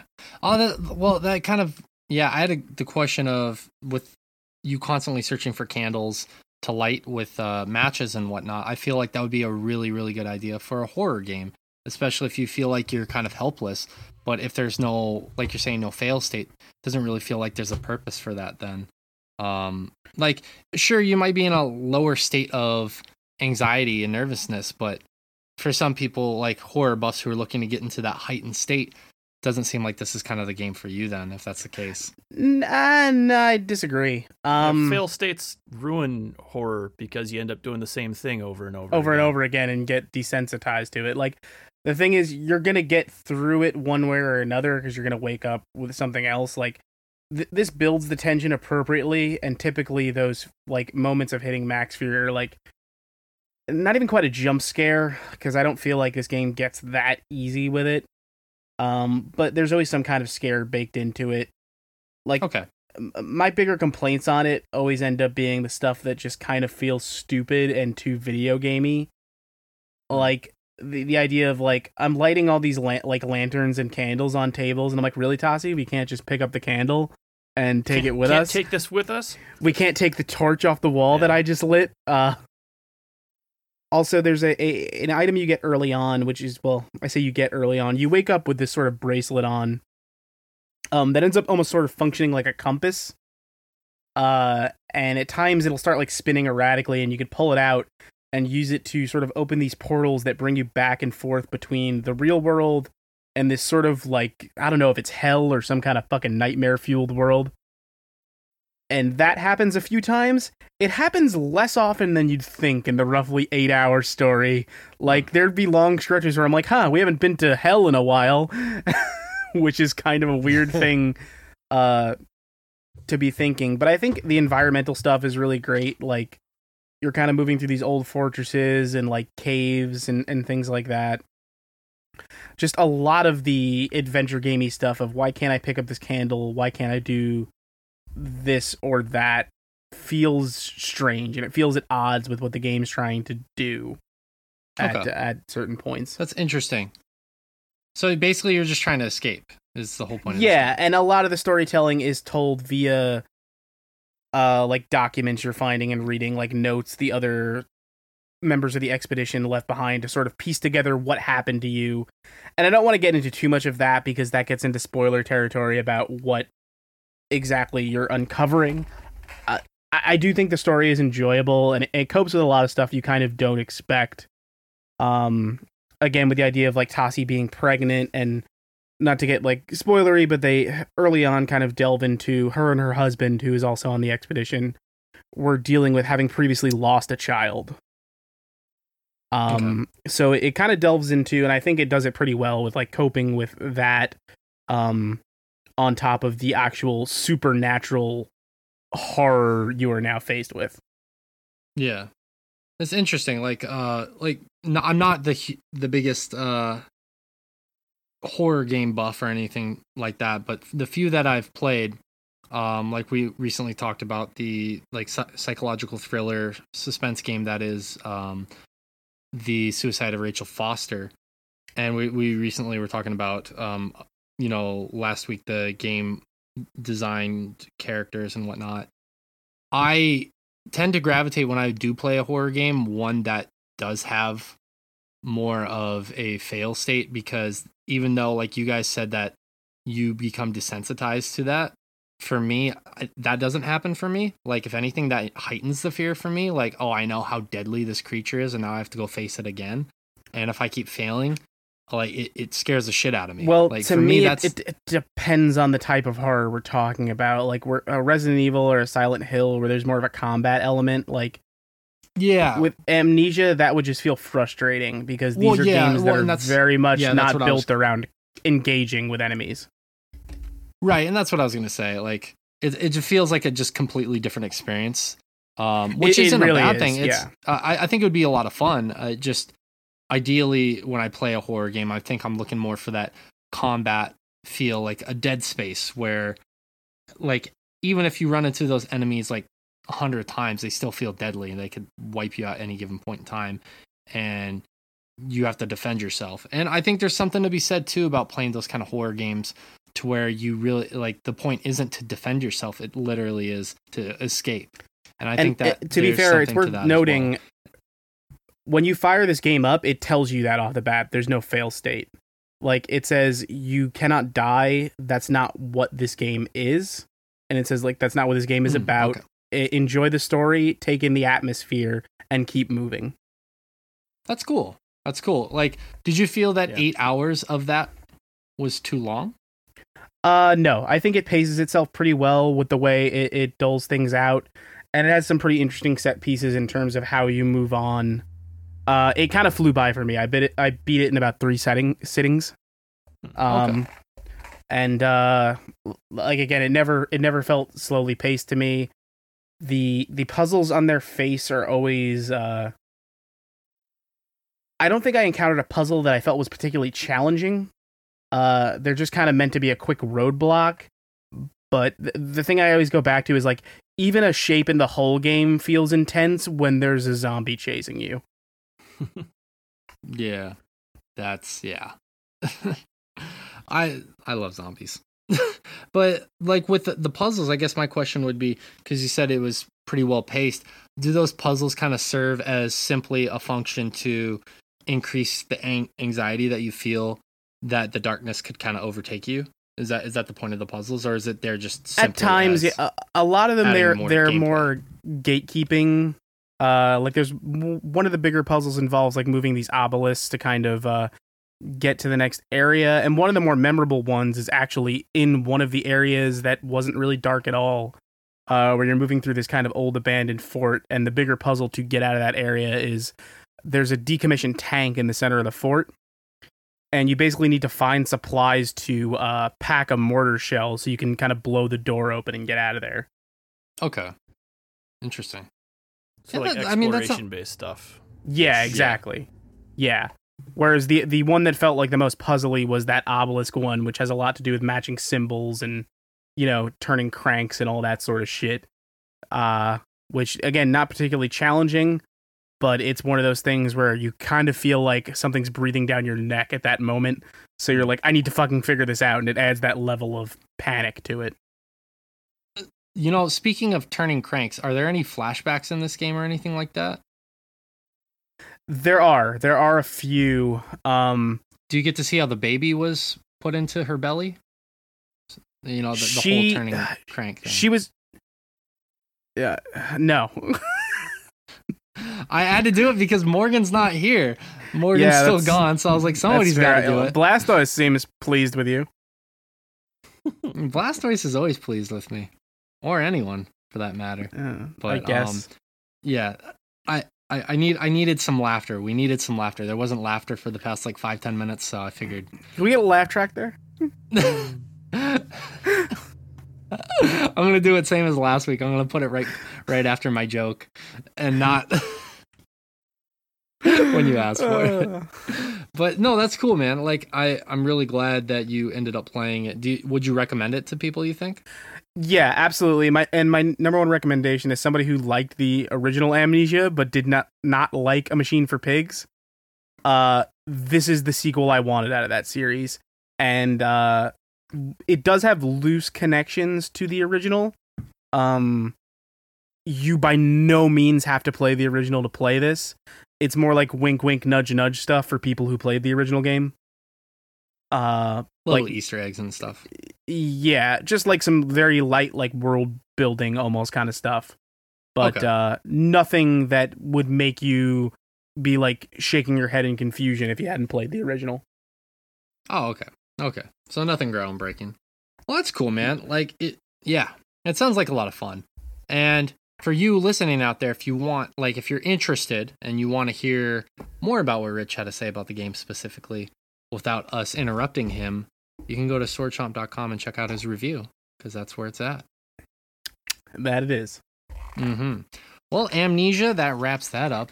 Have you been playing? Well, you you said you had been playing Watch Dogs Legion a little bit. and I'm- Yeah. I'm, sure you want to talk a little bit more about that. Uh, yeah, I talked about it briefly last week. Another Ubisoft joint. Um, I pu- I put a lot more time into it since then, and I'm still having fun with it, but like more of the problems are kind of glaring at me at this point. Uh, which I talked briefly last week about how they're the big thing they were toting was um, you know, the play as anybody thing. The whole like, you know, all these characters are recruitable and there's no real main character. As you go on through the main story, like it becomes like blatantly obvious that the game lives and dies by that because it is cool in terms of like all the unique characters you can get with like these these smart abilities but then it becomes obvious that like the characters have no agency in the story because of it like Yeah. there's sort of your your handler character Sabine and a few other ancillary characters around the edges that are really the ones pulling the strings and you're just kind of along for the ride. Like everybody's got like three really simplistic things to say about whatever's going on. And So I've also like, immediately no started to notice- heft. yeah, exactly. Like the, the characters you're playing as have no real involvement here. They're just like we're hackers, uh, and it, it's hard to feel what kind of tone they're trying to strike. Uh, because it's got that I would say if they have that accent, I would agree with you. they all and uh, that's what I was going to get into too. I've become blatant. It's become blatantly obvious that there's a total of like ten voices in this game, and they're just pitching them up and down. And I've got like three guys on my team at this point who are almost the same guy, but just like this one's the construction worker and this one's the graffiti artist. Uh, and everybody's like, "Hey, what's going on, bruv? Let's be hackers."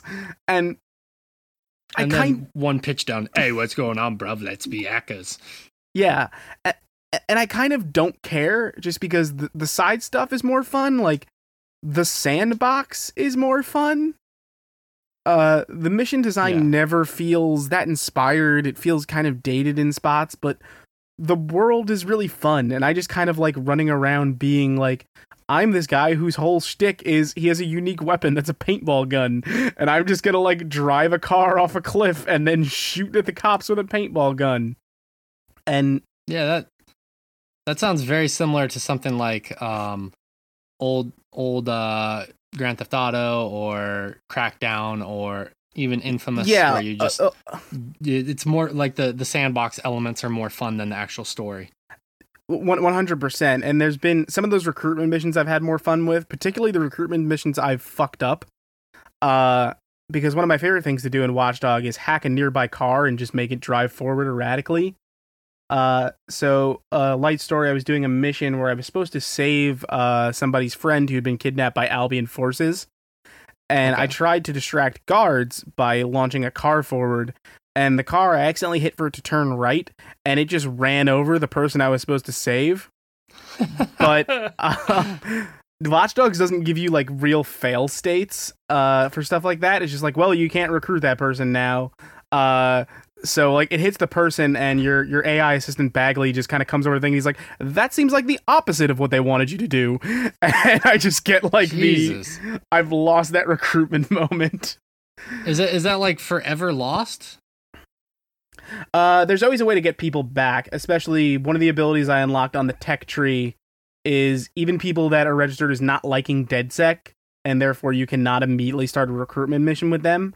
I can sort of dig into their background and basically find out like you, you can find out deeper information about them. So even people who are, you know, guards for Albion, the, the enemy force, like I can find out, okay, this guy works for Albion, so he doesn't like DedSec. But actually, you know, his mother has these insane medical bills. So if I could find a way to, you know, uh, hack into the system and clear off his medical bills or, you know, something similar with a gambling debt, I might be able to sway him to come to our side. Huh, okay. Interesting. Yeah, so it's just like even if something like that happens, it, there's just a lot more work to reopening those options.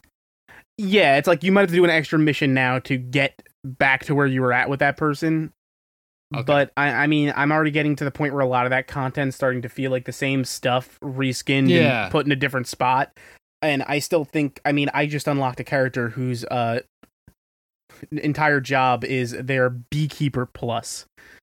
And now I tell you this because their unique ability is they have a weapon that literally shoots bees. Like when this game's Okay, being dope. stupid, it's at its best. Um, I, I have a character whose profession is Spy Plus, and their kit comes with the following: they have a silenced pistol, um, they have a spy car that has rockets and cloaking, and they have a watch that can jam uh, all enemy weapons in an area for thirty seconds. That sounds fucking awesome. like a lot of it is finding the kits you like to play with and naturally i play a lot of old lady spy which is the thing they showed off a lot in the trailer uh, a nice murder grandma so i have like a 60 year old woman whose background is she's a retired assassin uh, so she just has like instant uh, stealth melee kills and she walks around with like high powered rifles it's all pretty great Oh, yeah. That's that sounds like peak awesomeness right there. Like you don't want anything else in a video game but that. a, a lot of what makes the story feel meh is kind of hamstrung by the stuff that makes the sandbox so good. And it, the other, Ah, the only other options are like record an insurmountable amount of dialogue. Like it's just not feasible. Like I get it, and it, it sucks that you can't really have the best of both worlds. But I, I like a lot of that sandbox stuff. yeah, like I always felt like that too, even playing some of the other um the other sandboxy games, like especially like Grand Theft Auto, not not to continually compare it um to that game, but that's just one for me that I have a lot of Grand Theft Auto 3 was a, one of those games that was pivotal for me growing up. And I always loved the sandbox elements, but I always felt like it was kind of brought down by like doing the story mission stuff because it was like I couldn't give a fuck less about this. Um, to be honest with you.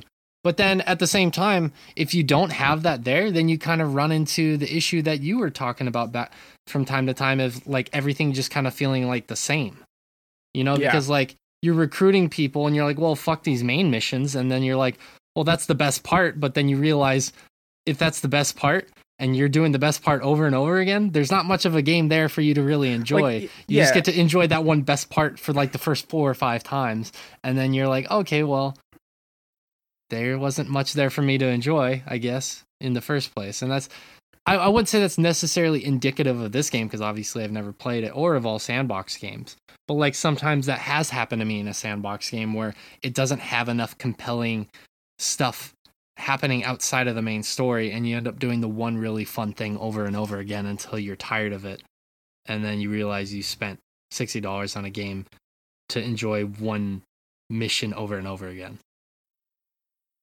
Yeah, yeah, exactly. But I, I feel like for right now, and I, I've put a quite a few hours into it at this point. Like the stuff that is fun is overshadowing the stuff that just feels boring to me. And uh, I guess right now, I mean, I've still got plenty of to go with it. I'm gonna see it through to the end more than likely, but uh, I- I'm enjoying it for what it's what it's worth.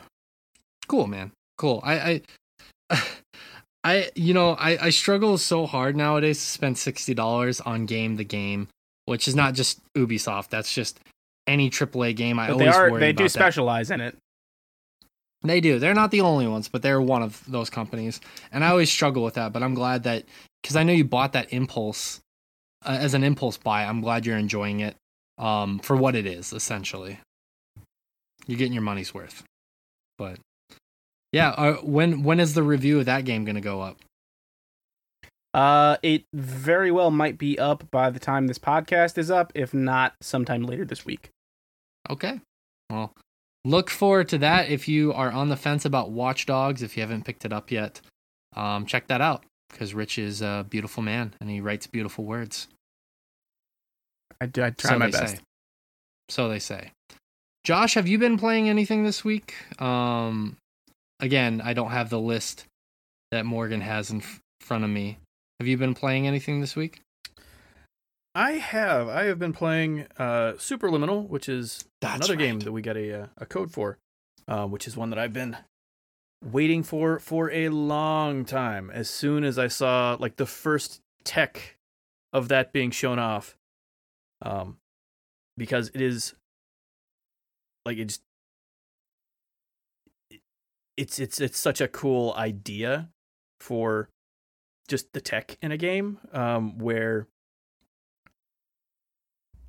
reality is based on your perspective in the game. Um, Okay. I'm gonna kind of Okay. get it's they don't they didn't tell you this going into it, so it's but it's it's the initial setup, so I, it's not a huge spoiler. Um, you are essentially lucid dreaming in a uh, um, essentially like a sleep study thing that they've been trying to con you know control and allow you to have lucid dreams to uh to work through stuff like in a lab setting um Hmm, okay. and anyway so you, you you're uh you're playing through these lucid dreams um where like the main mechanic being your perspective changing how things are for example like if you pick up a can of soda and hold it kind of you know you know the the kids in the hall sketch where uh the guy goes i'm crushing your head i'm crushing your head just you know but the camera's oh yeah, yeah, right yeah, through his yeah. fingers Yes. it's that sort of thing. Um, but instead of crushing somebody's head, it's like, well, if I hold this can up right here, so it looks like way over on the far side of the room, it's on top of this other thing, but it's, you know, now it's four feet tall. Well, as soon as you drop it and let it go there, it's now on the other side of the room and four feet tall. Um, so it's kind of like perspective puzzling in a way. Mm-hmm. That sounds freaking cool. And I actually, when you were just describing it, I had this like faint recall of you talking about being really excited for this game. So now I now I have the context. Yeah, It I, definitely I happened. and it sounds really cool. Yeah, and and again because it's dreams, that's that's kind of the main mechanic is playing with perspective like that. But they they do a lot of other different things with that because they're well they're dreams, so they can they can get away with, you know, rules changing a little bit here and there, but but but not really. Like it's it's it always operates on the same dream logic, but like okay, how are how are you going to do this thing now with you know a completely um like the the the, the thing it kind of reminds me of a lot um as far as like kind of how they get away with the dream logic type stuff um It kind of like it sounds a little bit not like not like Antichamber. It- Antichamber Oh, was is another okay. one. I was I was sorry. I was trying to get there. I'm like, we've talked about so many games in the last couple minutes. I'm like, I'm completely blanking now because of everything else. But Antichamber yeah, was was now. another one where, um, they have physically impossible spaces. Yeah. Um, and you have to. That one's that one's less the, the perspective thing's not a thing in that one. That but but as far as the whole dream logic of the locations you're in, sort of a thing yeah. that one's that one the whole point is the dream logic of the locations like you have to learn how to hold a completely impossible space in your head to navigate it is the kind of the point of that one um, and i'm getting a lot Yeah, of that- similar vibes as Well, I was as- gonna say that that kind of reminds me, like you're talking about having to rewire how you look at a game, uh, perspective wise. It kind of reminds me of Fez a little bit in terms of Mhm. just having to rewire your brain from what is normally how you play a game to solve certain puzzles. It kind of reminds me of that mind shift, so to speak. Yeah. That sounds really cool. How far are you into the game, or did you already finish it? I finished it. It was one that I um, sat down and played, and I was just so in love with it. I sat down, I, I played it for hours until I finished it. It was Damn. Oh, that's cool. That's a Yeah. pleasant surprise. Dream was- Logic. Is there any spinning tops in there? Um, um no. They do play with the whole idea of dreams within dreams thing. Um, I never sleep on planes because I don't want to get incepted. exactly, exactly. You, get, you gotta gotta watch out for that these days. Yeah, I'm sorry I missed the conversation that when I had take care of Family Crisis, but that game sounded. I was excited we got that code for you ahead of time.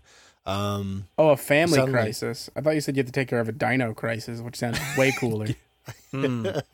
man, the day If I leave you guys to take then care you of played it and you were like, eh, it's fine. It's like, hey. Dino Crisis, please, Capcom, bring it back. We want a new Dino Crisis. Yeah.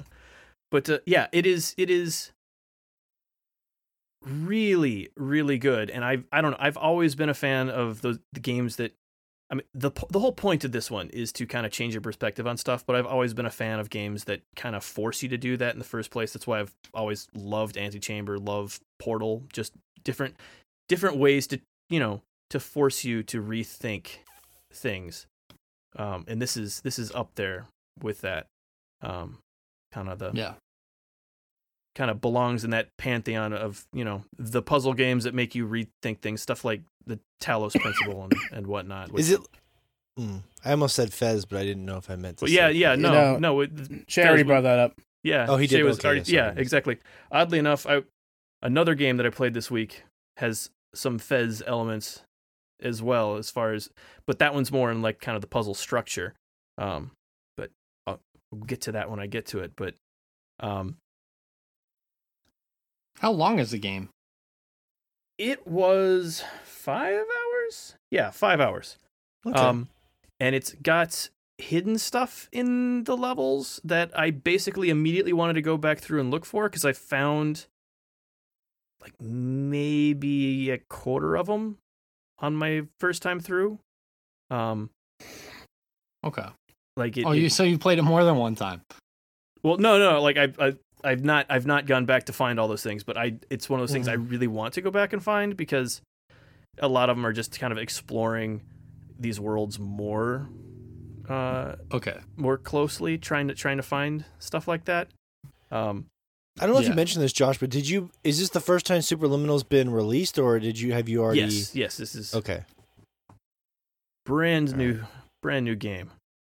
So what? How were you? What made you? Because I know this is a code that you were wanted to look into, and I was like, I and I had saw it, so I wanted to pick it up for you. How did you become aware? And again, if you mentioned this, I apologize. How did you become aware of the game itself, or Um, I remember seeing. I don't remember if it was at a conference or where it was, but one of the first initial tech, like demo trailer things for it. Like this is how the game works, where they were Mhm. showing, like, okay, you pick up this item and it's it looks like every other first person game where you pick up an item, hit E and you set it down, just like ev- like Half Life or whatever else. like a physics based thing? Yeah, like a physics based thing, but how that item actually interacted with the world was based on your perspective. Um, Oh, that's cool. Yeah. so you could change the size of it, like, um, and that initial initial like, I don't know, like one one room clip, like what what do you do in this game was one of those things. I'm That's like, okay, I. I needed Yeah. I, I need to see what else they do with this idea. And they do really, really cool things with it. Um, again, it's it's set in dreams. Um, and so they don't just play with the you know the the one mechanic, but they kind of play with that idea as well. Um, the you know there's there's When you say set in dreams, that means they can kind of do whatever they want with the aesthetic, so to speak, as far as like fantasy goes. Um, ish, ish. Um, I I don't really want to spoil too much of it, but like okay. I mentioned before, you're you're going in to this you know sleep clinic where they they can control lucid dreams for like therapeutic reasons. Um, Oh. and so you're you're going in there to uh to lucid dream and try to do stuff. And, and I I don't want to. That's like a dream of mine. I've always wanted that, but like for sexual dreams. But yeah, Mm-hmm. Yeah. So a wanted to be lot of it, a lot of it is kind of set around, you know, what you were thinking about going into. yeah. You know. Oh, that's thing. cool. Um, Oh, so like what you were thinking about in your life going into the the place? Is there like a story outside of that? Like um, not that between the you're dream rooms? given like you. I mean, you get hints of it as far as like what you were, you know, why you were there in the Yeah. first place, but there's you don't actually experience anything that's outside of the the dreams as far as like you know flashbacks to you know your family life and why you're there and stuff like they they they they all kind of keep it in like in universe there like the single experience The only context you're given is the actual dreams. Yeah. yes yeah You can kind of speculate based off what you're seeing, but that's about it. mm-hmm. So yeah, that'd be cool if they if they were able to if they ever did a sequel or whatever, like to string together. Like I like the idea of like um almost like they did in Catherine, where like what was happening in Vincent's life in between affected the puzzle rooms. Like it'd be cool if there was like an outer narrative and everything you were going through like really affected those dreams that you're in, like from an aesthetical context. Um, aesthetical? That's probably a made up word. I'm imagining. It sure am. It is, but I was gonna let it slide. uh, aesthetical. Thank you. But yeah, that sounds that sounds interesting. Yeah. Really Cool. solid, good, good, good time. That's what times. happened to me with the Suicide of Rachel Foster. I was like, eh, I don't even know about this game. And then I sat down for like four or five hours of it. It's a, it's a good feeling when you like just can't put something down, you know? Yeah, it's always good. nice. Always nice. We call it the, the dead man switch effect. Mhm. yeah, this one, this one was a fun one because I don't again, know what that means. like the the thing that hooked me about it was It's a just very dark joke. just just seeing you know just Perspective. the the crazy perspective thing it's one that i sat down and i played start to finish and as my family walked by and they're like what the fuck just happened what i just he just and basically they all ended up you know sitting down and watching the thing at some point after wandering by Yeah. in, including including the 5 year old he's like hold on now. That's not how that's not how things work. I i spec- i've done i've done things before and that's not things. That's not how the things work. Color me intrigued. Tru- truth be told, the five year old solved most of the puzzles for you, but that's um, true. Very wasn't true. supposed to tell anybody that. Yeah, f- perspective is interesting in games. As sort of a final note, there, I think like it's some of the most memorable things, even in stuff like VR, like with Astrobot or like in Fez, like the way games have used perspective in such interesting ways, like it, it's very memorable. It's like one of the few things that would really stick with you. Um, me as as you know, Delbert's trying to find these new and interesting hooks to keep us interested because so many things have been done before, and perspective is a really fascinating way to to do that. I'm always curious to see how. What's your they- perspective on perspective? I'm pro perspective, Rich. I'm pro Wow. perspective. Why would you say something so controversial yet so brave?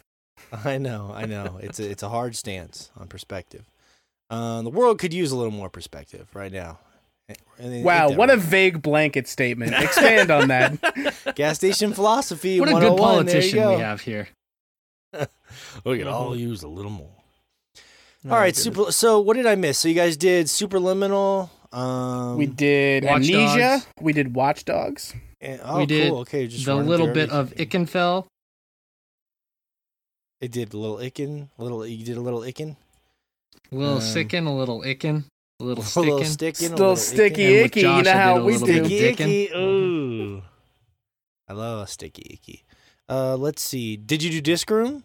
not yet Nope. which is i meant i already mentioned the fez stuff in there um Yeah. I love how Josh, you had the most beautiful segue to disc room, but you still pulled back. You were like, "We'll talk." well about I, that yeah i had later." more i wanted to get to but um yeah disc room i don't you've i'm not going to assume you've seen trailers but disc room is kind of what Tron, it right? sounds like it would be it's your basically all the spinning you know saw blades of death that have been in all video games for all time Uh-huh. are just this game you're you're in That a room great. there are discs that are spinning around bouncing around trying to kill you and you try to not let them that's that's that is the game So it's Um, Windjammers. Uh, i mean kind of the opposite but yes yes um but um yeah it's it's very very straightforward um you know kind of arcadey just of you know kind of like bullet hell avoid avoid all the things Discount. Um, but within that, um, there are the progression is not just you're in a level, you're you know one to the next one. Like oh, I I survived this long enough, I can move on to the next one. There is different progression to you're kind of on a like a grid based map with all the different rooms interconnected, with different ways to unlock each room you go by um like different requirements like uh okay for this one you need to have survived for at least 10 seconds in the last 8 rooms or something um and for this one you need to have gotten killed by 15 different blades because they all kind of act a little bit differently um 15 different discs um and some of them I'm I'm not sure yet. Some of them seem like they might not be possible to unlock if you go through the levels in a certain order.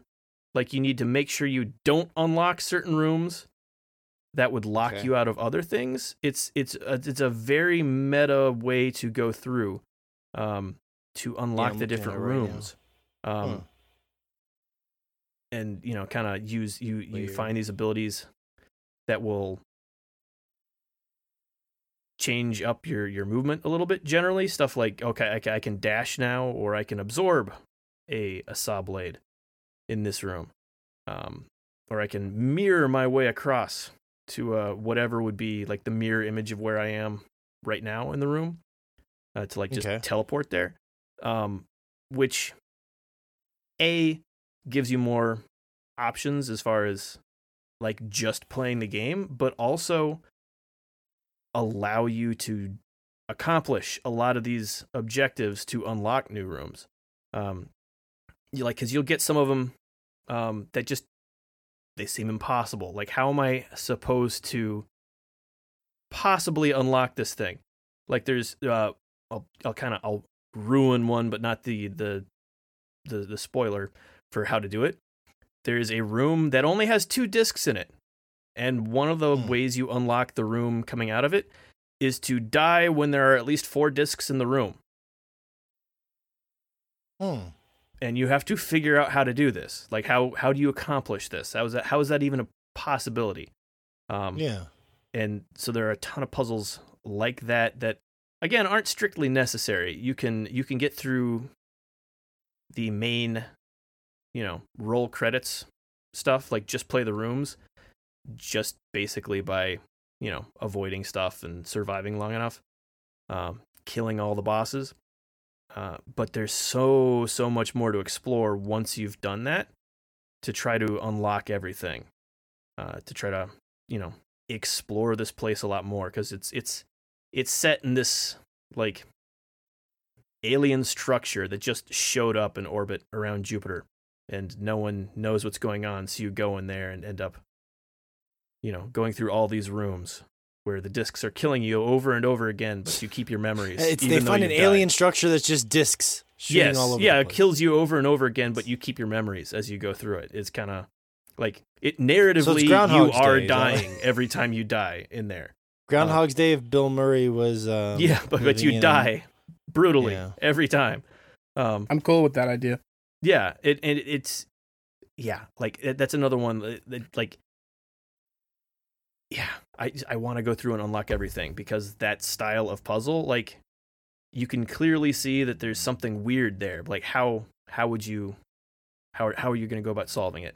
Um, but again, it's it's optional. You don't don't need to. You can just just play the game where you avoid the stuff if you really want to, and it's really solid on that level as well. I mean, if it if it weren't, it wouldn't be it w- it wouldn't work. Uh, yeah, Yeah, I heard of Disc Room.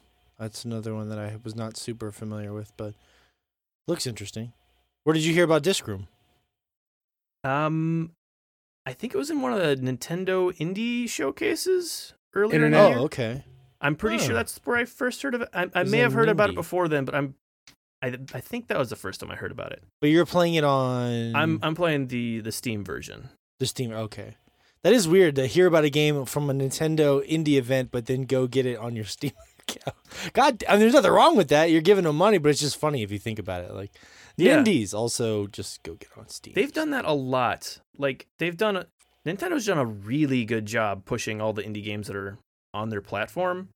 Um, a lot of them have only been on PC and Switch, which is another big get for yeah. them. Um, Yeah, certain games do well. yeah. Like you know, uh, Hades is doing real well on PC. And a lot of games, like like you said, I wonder how many games if they have statistics like those developers, like you know, just being in the Nintendo showcase for their Nindies actually increased the PC sales by like Increase 40%. their numbers across the board. I'm yeah, sure. Yeah. yeah, it's got to be good for them just in general. Because I know I've gotten a few games after seeing them there, not on the Switch. I've gotten a few on the Switch as well, but you know, it just kind of depends on which one I'm feeling for a particular game. So Yeah. Cool. I mean, you're more of a cloud gamer, Josh, right? Uh, that's I'm more of a squall gamer myself. So. Mm. we knew it was coming. It was- Boo! Your joke was bad, and you should feel bad. Let's see, Disc Room, Superliminal. We did some Assassin's Creed talk. More of a Zidane gamer. I knew. See, yeah, you couldn't help yourself. No, let me get my Final Fantasy Nine love in. Yeah. Shay, Um, just you know where to put the laugh track on that one, right? Okay.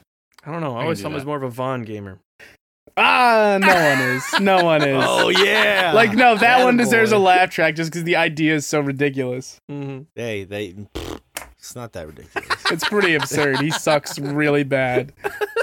I never made that 23 hour YouTube documentary convincing you that Vaan is okay. I wouldn't watch fucking. I wouldn't watch a trailer for It would, that. it would take 23 hours to convince him he's okay. That- that's yeah. the best part about that. Yeah. I don't I'm not going to aim higher Rich. than okay.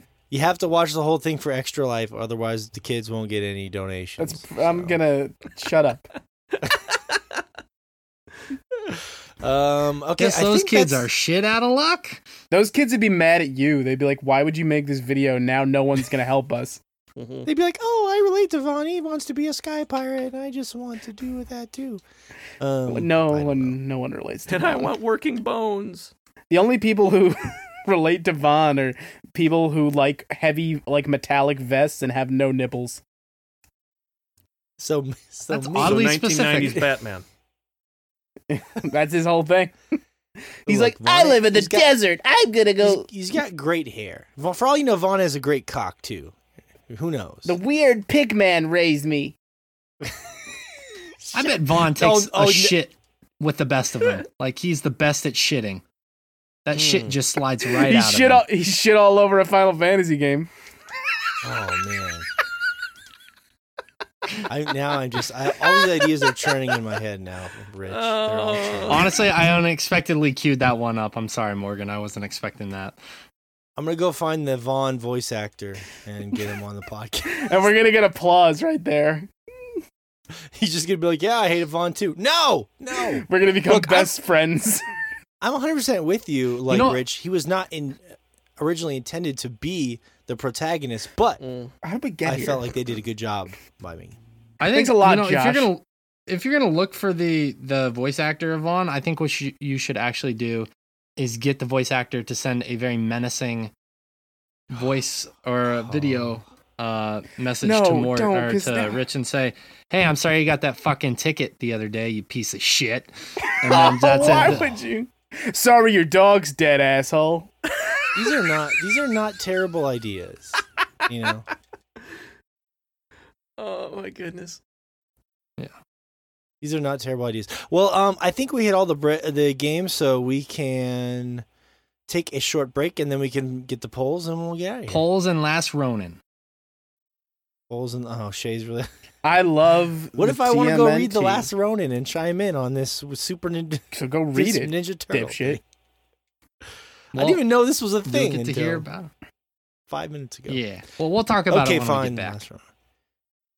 What is up, Chomp Nation? This is Morgan here, also known as General Mountain Time. And look, I want to tell you today about our Patreon. That's right, Chomp Nation is growing every day. And if you enjoy what we do, whether it's the Chompcast, our social media, our YouTube channel, Twitter, anything we're doing out there, you can support us.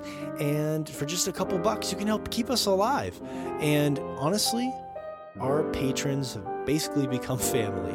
And I want to go over a couple of the cool tiers we have if you want to support us. And if you don't, that's fine too. We're just happy that you download and check out the podcast.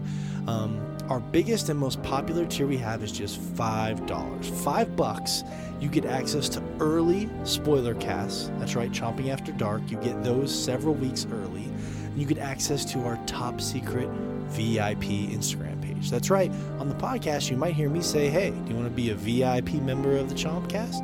And you say, I sure do, I sure do. Well, guess what? Boom. That $5 tier makes you a VIP member. You get access to this secret Instagram page that has top secret videos and pictures and polls that only VIP members get. And those polls and those feedback questions that we get, if it's a question of the week, for example, are read on the show, we make you a part of what we do. Um, so go to patreon.com slash swordchomp. You can look for our $5 tier, which is probably our most popular. And then from there, it escalates. We have a $10 tier, a $20 tier for Skypes. There's a lot of great things. But just head on over to patreon.com slash swordchomp. Check it out. And if you want to support us, it would mean the world to me, Rich, Josh, and Shay, and everyone else out there in Chomp Nation. Until next time, General Mountain Time salutes you.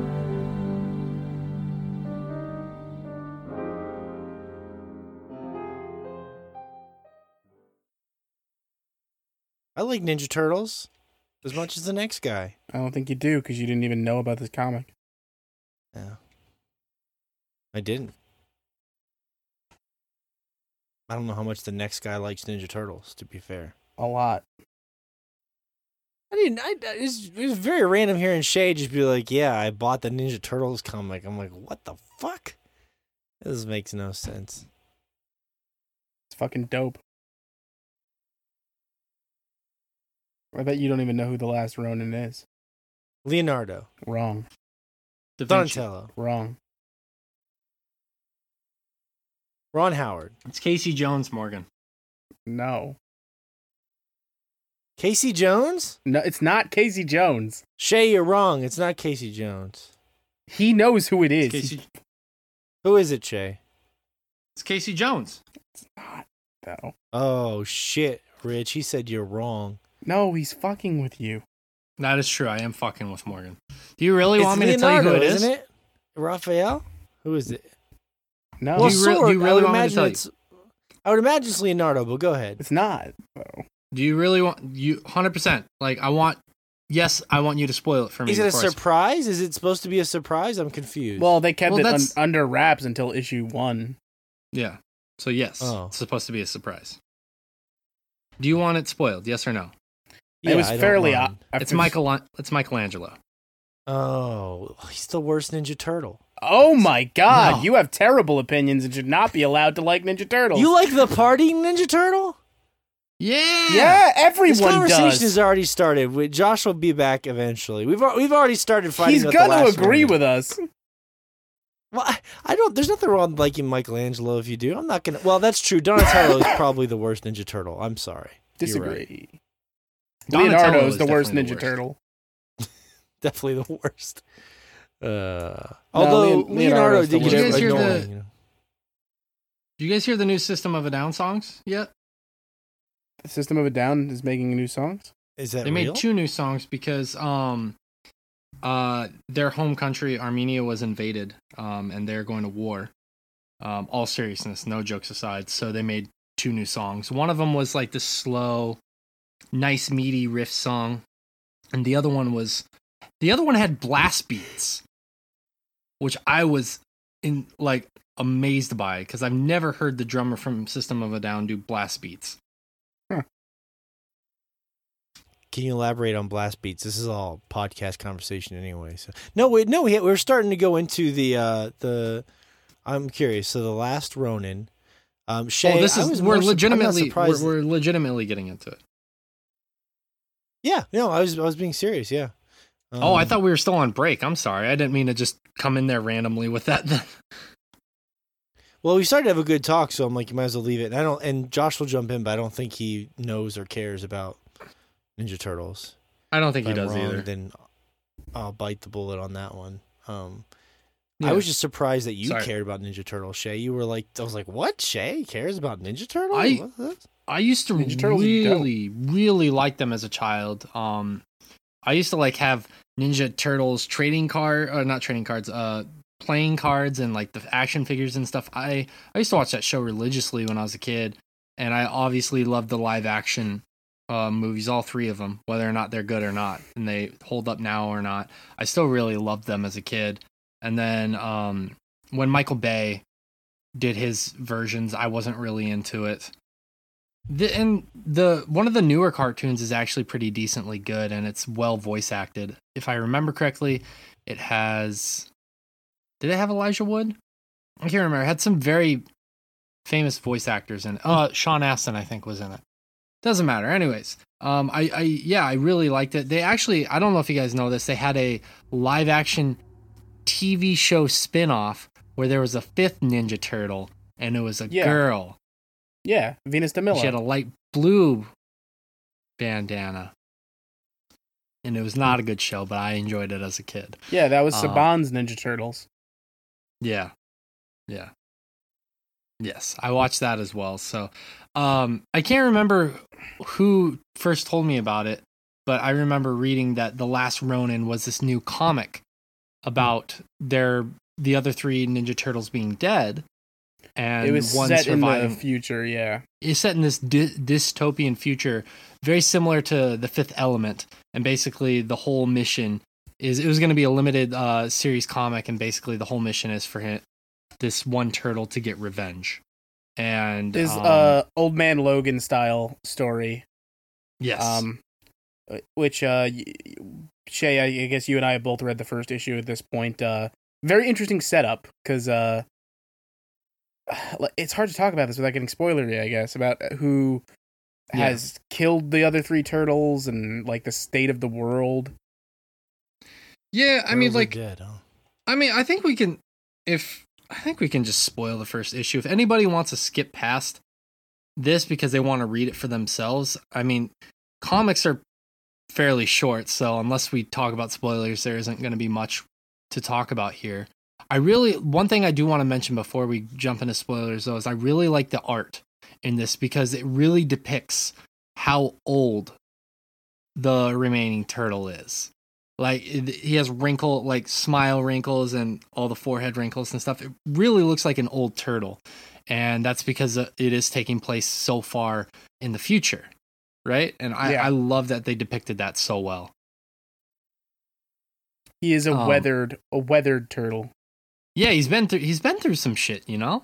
Um he has and uh obviously there there are a few major spoilers here. I i like that basically he's fighting a bunch of cyborgs at this point. He's not fighting Cyborg Foot Clan. he's not really fighting humans anymore uh, because it's taken so fa- place so far in the future. And it's interesting because obviously we grew up with these these characters and they were so much ingrained that they were fighting it, it was like just our world just a slightly adjacent alternate world to ours or slightly alternate universe but hmm. it's so Well, far a, in the future. a future Daredevil spoof world. yeah, exactly. But now it's so far in the future that the turtle remaining feels so out of place. And I like that a lot because it they, they kind of play around with that here and there, especially with the dialogue and how the comic works is basically the remaining turtle as he's going through trying to reach the tower to exact revenge is talking to his three dead brothers inside his own mind. So a lot of the dialogue from the remaining turtle comes to him talking with um the the imagined brothers inside of his own brain. And so you're still getting some access to those three remaining turtles, but they play around with that in the terms of like the dialogue talks about how out of place this remaining turtle is in this world now and all the things that this turtle is trying to do to reach the hmm. tower like break into this police vehicle and drive it. He crashes the police vehicle within the first 10 seconds and they're like you can't even drive a vehicle for 10 seconds without crashing it. And he's like you're right. I'll just stick to what i do what i know best. And um, even though he's an, a character that's out of place in this world he's still able to navigate. He just has to adapt and overcome which is uh is a really cool element to kind of play with. You know the turtles have always what whatever you've watched or played they've always been in their element. And this one turtle remaining he's very vastly out of his element. And i i, I find that really really compelling Uh, like you were saying rich it's the logan story Yeah, i i- it's Old Man Logan by way of the the Ninja Turtles, and I Yeah. mean this this first issue is a lot of setup. Um, in terms of, uh, I mean, we've already said at this point, like we're we're gonna get into light spoilers here, right? yeah yeah yeah just go for it just go spoil Uh, whatever you want to spoil so i just it- wanted to make sure yeah, that like we we have we localize it to one area Yeah, of course. Okay, so it's revealed pretty early on. Um, once our our surviving turtle um has an interaction with a, a obviously now older April O'Neil.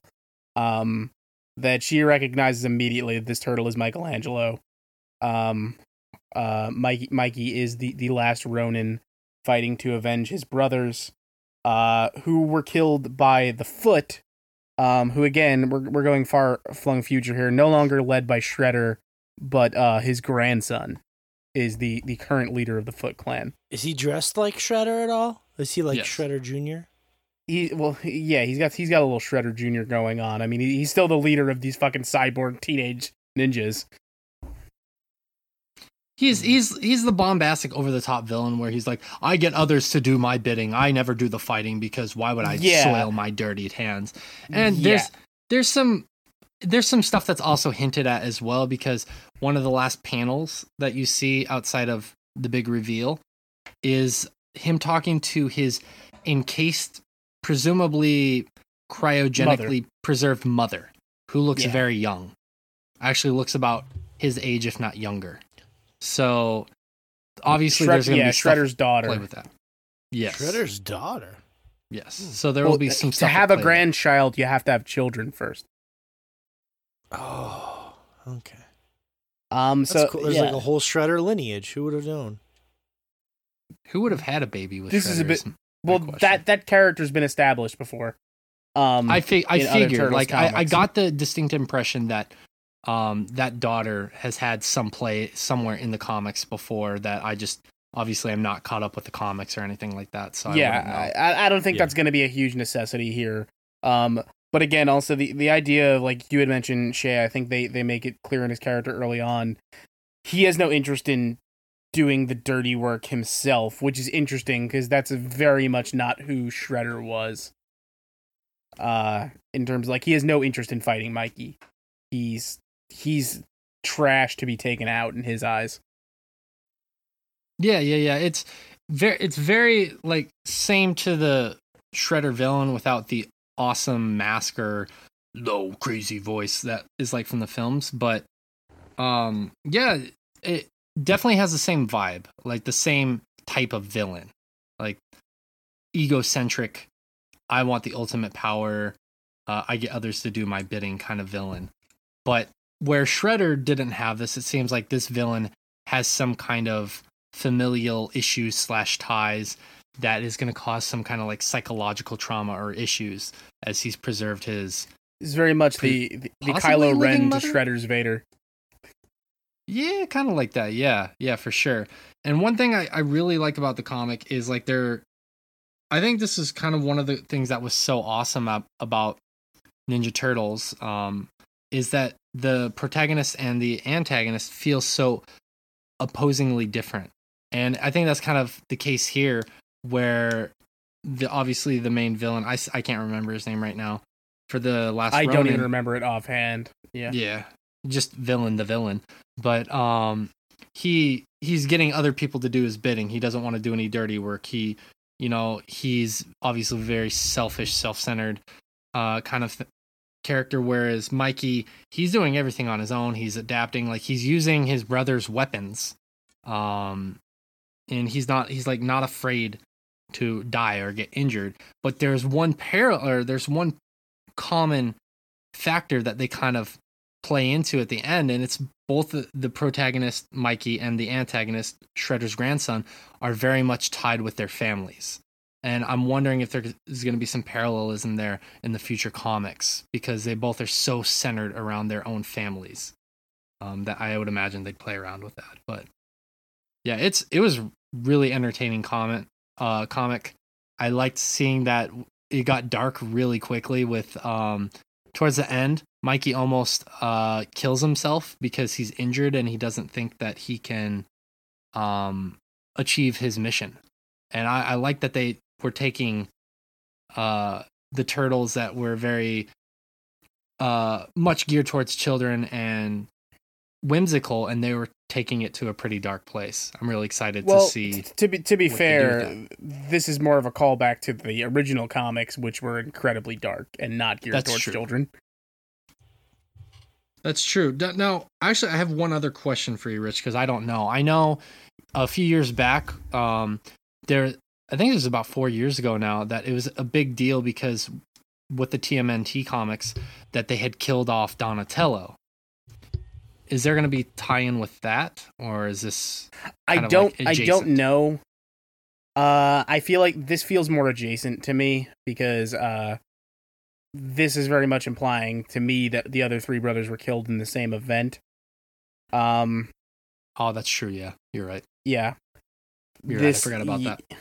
Yeah, th- this feels more of like an adjacent outside of that story. I, I don't think it has any significant ties to that run on the Turtles. Uh, Okay. But I mean, granted, the, the Turtles uh, are, are very famous for killing people off sporadically. Uh, famously, the original run on TMNT, Shredder is killed in the first issue because they did not think they were going to get an issue two. I didn't actually know that. Interesting. Yeah, but um yeah, I'm really excited to for more of the issues to come out. Like I I had seen some people were talking about it on Twitter two nights ago, and I've been like casually waiting for this to come out. I wasn't really keeping too much track of it, and then I saw that spoiler casts were going up. I was like, oh shit, I, I need to I need to read this, and immediately bought it for my Kindle, had it sent to my Kindle, and uh, read half of it that night and read the other half on the train the next morning. I couldn't remember the last time I was excited for a comic, so yeah, I'm really enjoying this one so far. It's a goodie for sure. Yeah. Cool. Yeah. All right. Well, uh, there you go. The last Ronin for our Ninja Turtle fans. Hope you enjoyed that. Uh, t- t- t- let's see what we can do here. Let's look at some polls. That's right. That's right. We're gonna- Josh has returned to us just in time. Who would have thought? Josh, you can go if you want. There's never been a better time, Josh. Um, no, Josh. Josh wants to know this because I found out that our audience is, according to this poll, 30, 68, 68% of our audience thinks that the skinnier pyramid head from Silent Hill is scarier. Is Presbyterian. I had this girl message me that she was so uh, like thought the buff pyramid was so funny and interesting because he is um she called him a hold on this is incredible i have to get this pulled up um give, give Sex your thought- icon. sex yeah the, this new sex symbol I mean, you put a, you put a bag over his head and you hope that his dick isn't a pyramid head and you're good to go. wait why do you need a bag over his head if he already has the pyramid cage on his head Because I hate pyramids. They don't let me. Get, I can't get. A, I can't get aroused when I'm looking at a pyramid. Didn't you learn anything from Reno in Final Fantasy VII about pyramids? Yeah, that's true. They're dangerous. she called him a himbo which i guess is what it's a new slang for a male uh, I'm bimbo so proud of Morgan. He just heard himbo. I've never heard himbo Look at before, you. Him- Actually, I've never heard of it either. So I mean, I- no, it, it, no, Morgan I'm giving you shit. It's it's I don't know, newish, new a slang. year oldish. Himbo, Yeah, this year a ish. male bimbo. I mean, it's been around before, but it, like it didn't really Mumbo have any Jumbo's legs until slutty this year. cousin. Yeah. Our audience will be is going to learn. Probably a lot of people will be like, "Oh, what's a himbo? A himbo, a man who is generally stupid but tries hard to be a respectful man, usually very attractive." So you know, exactly like a bimbo, but a male. It's not complicated. So thank thank Um, you, but- thank you. Actually, I didn't know that. I'm trying to stay hip with the kids, so thank you. Yeah, How do you do, fellow kids. kids? This- Look at that himbo. We're gonna be those is- guys. is- Like we're already those guys, but we're gonna even more so be those Mhm. guys. the the example they give is hilarious. Um, do you support women's suffrage? No, because women shouldn't suffer. You're such a himbo. There you go. Uh, he's So trying. it's- he's so he's it's like very a much. white knight kind of a thing, I guess. Oh. It's Oh. uh, he's uh, it's an uh he's trying. The secondary Mm-hmm. definition makes more of the um the attractive connotation. Generally a large, broad, tall, buff, or attractive man who tends to not be very bright, but usually extremely nice and respectful. I don't necessarily think that himbo could apply to Pyramid Head. I don't really see it being nice and respectful. Um Oh, so you're making speculations based on watching him try and kill a handful of people? I know. I it's fuck. You're right. You're right.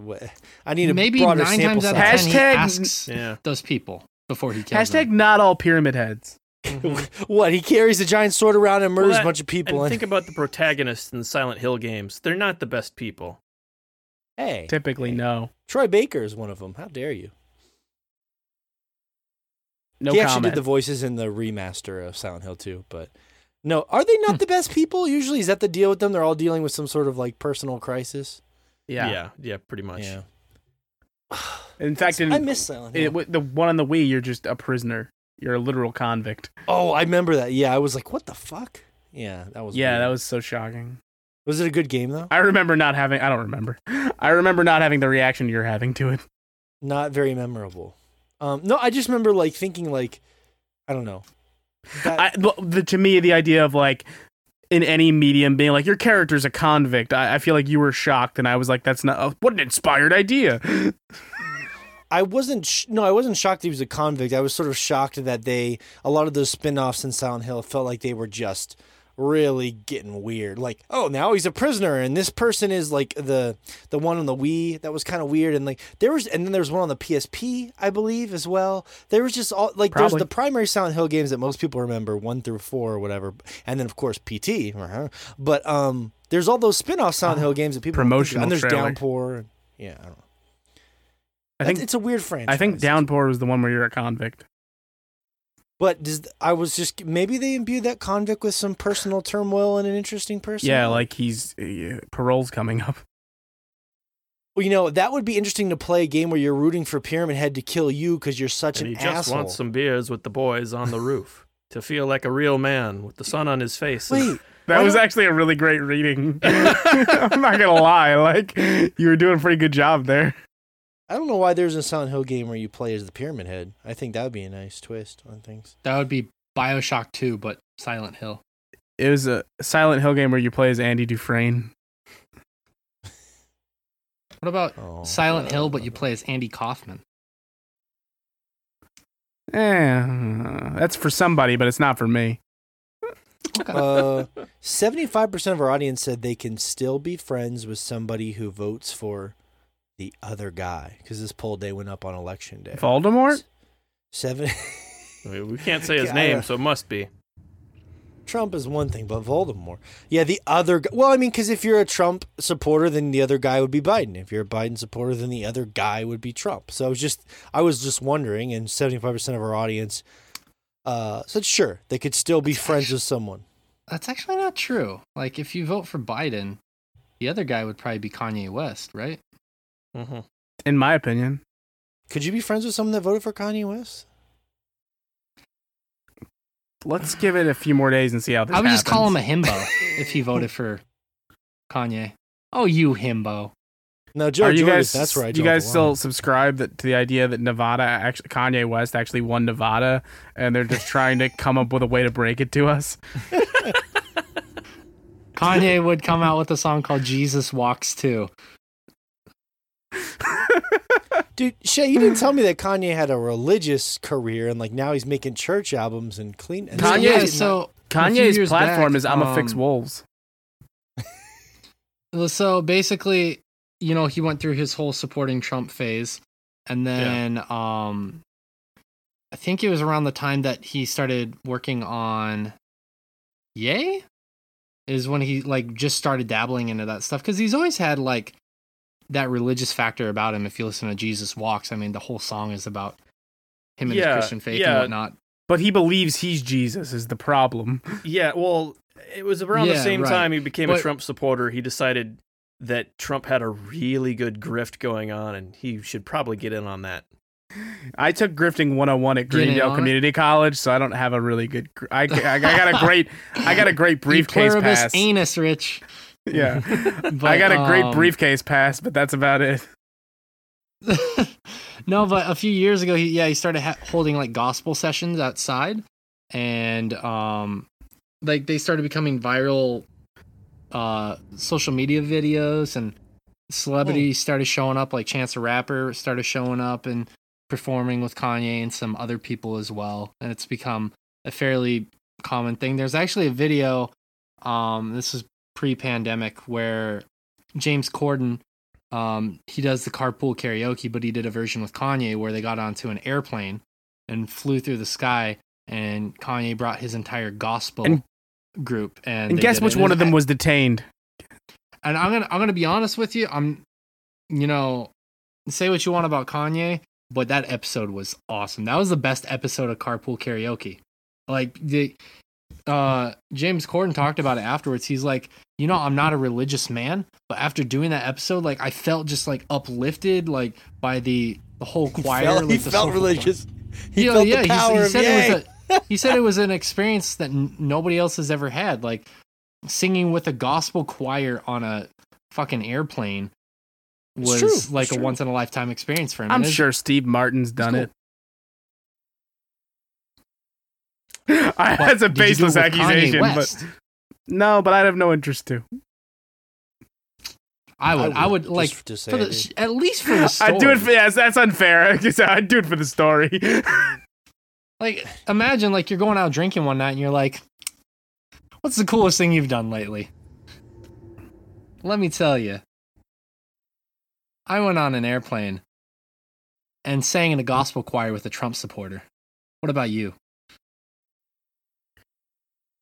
Well, to be fair, I have a decent number of really mediocre stories from a year in college where I lived my life on the a same principle that I later found out that uh, Dan Reichert also lived a year of his life by, which are when you're out at a bar and you're drinking, if a party bus pulls up, you're gonna get on and you're gonna do your best to blend in. Party buses are fun, man. But imagine 60 a party airplane. Sixty-one percent of our audience think mean the that 70s? No, you're fine. You're fine. Sixty-one percent of the audience think that the Biden party bus is going to win the election, and ironically, we still don't have an answer. But they look like they're right. It looks like that is what's going to happen, Seems like that's where we're headed. barring some sort of miracle. I don't know Or- if I call that a miracle, uh, but continue uh, your thought. What's the, what's the opposite? Can a miracle be bad? Um, what's a bad miracle called? A night? No. What is it? Hold on a second. A second. nighticle. Miracle. yeah, because a miracle would be a, a, a good thing. I know, but I'm trying to think of the perfect Omen. word to. A what? No, that doesn't No. work. Oh. Omen. Amen. I love how he's still going with it after getting two no's. You guys are wrong half the time. I'm gonna stick with it. okay, that works. I'm playing the odds on this one. I am. I'm doubling down. Or whatever I mean, the poker he's term editing is. the podcast this week, right? If he ends up being wrong, he can just cut all this. No. no, I don't think I am. But I'm There, there are a ton. The biggest two that I see popping up are debacle and disaster, but they were kind of generic. So Mm. yeah, it's because it's Omen. I think disaster would be the better option of those. Well, let's let's put this through the ringer for Let's not. um, our friend Shay. It says if you look up the definition of omen, an event Oh, regarded as a. Oh my portent goodness, how did this get worse? of good or evil. yeah, that, Okay, an, an event regarded as a portent of good or evil. And a miracle, by definition, a surprising and welcome event that is not explicable by nature or scientific laws, and is therefore considered to be the work of divine agency. So Omen. no, it doesn't. That- work. you got the definition that proved it doesn't ah. work and just doubled down. Shay, you're finally a real American. Oh, it was amazing. I actually knew it was wrong the first time, but I said it and I was like, nope, that's not right. And I was like, you know what? I'm just gonna stick with it this whole time. Fuck it. Yeah, yeah, exactly. You're an American. yeah. I've decided on Yeah, my opinion on this, and I refuse to change my stance regardless of the facts that are presented before me. It's true. Um, it's true. We presented our audience. It with had the word bad that in it. Therefore, I'm right. I should say our audience is presenting us with the facts. Seventy percent of our audience said the Mandalorian is the the Mandalorian is the best show on television right now.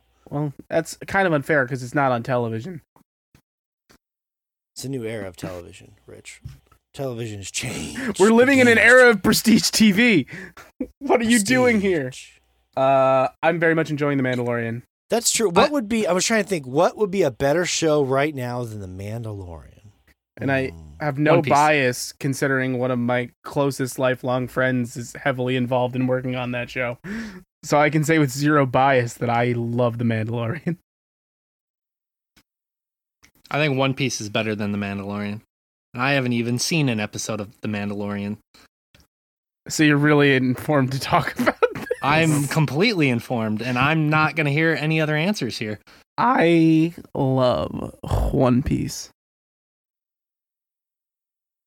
There's a lot of things people are saying right now. Um, but what's interesting Words are coming out of people's mouths currently. you in the premiere, there's a giant uh, battle with a krayt dragon. It's very very cool, and 55% of our audience did not know that that was actually a callback to Knights of the Old Republic, the video game. That's right. Uh, I read an article about this as well after Rich pointed it out to me. I was gonna say, are you gonna? I hope you're gonna follow that up with after Rich told me. yes, I see. I snuck that in. You were just staring at me. Is he going to give me my credit? Yes, Rich. You're going to get your credit. Because what But, else am I yeah, I doing also- here otherwise? Yeah, it's vetted. It is true. But yeah, it makes no. It's um. You were saying in the game they kill the krayt dragon in a very similar way. Yes. So we don't have to worry about spoilers anymore. Everyone's already watched. By, by rolling dice over and over again until they Yeah, exactly. It's exactly how they eventually the Great Dragon's like, all right, you got you got snake eyes. I got to kill myself. Mhm. Well, what's weird is that the way the first way they try to kill the krayt dragon makes a lot of sense. They just bury a bunch of explosives under the dirt a little bit so they could get to its underbelly. It blows up, but it doesn't kill it for some reason. It didn't really explain it. It's just like, oh, it didn't work. And then he has to get swallowed by it, of course, um, while he's holding a bunch of explosives. And Kudos to the Mandalorian for continually doing what um George Lucas failed to do, which was appropriating the culture of real people into the design of Tusken Raiders and then just calling them mindless savages. Uh, uh, kudos to the Mandalorian for continuing to take those uh, ideals and be like, no, those are like a people with culture. It's true. it's true. Uh, you know, I don't. Yeah, it's it's so it's really good. It's for me, it's my favorite Star Wars. Um, anything really right behind the Force Awakens. So I I love it. Let's see here. what did I just live through? yeah, I'm really confused by the sentence he just said too. I like the Force Awakens more than I like the original Star Wars films. And you're a man that's seen The Empire Strikes Back, correct? So you just enjoy walking around being wrong all the time? I I like the I like the Empire Strikes Back. I really do. I do like it.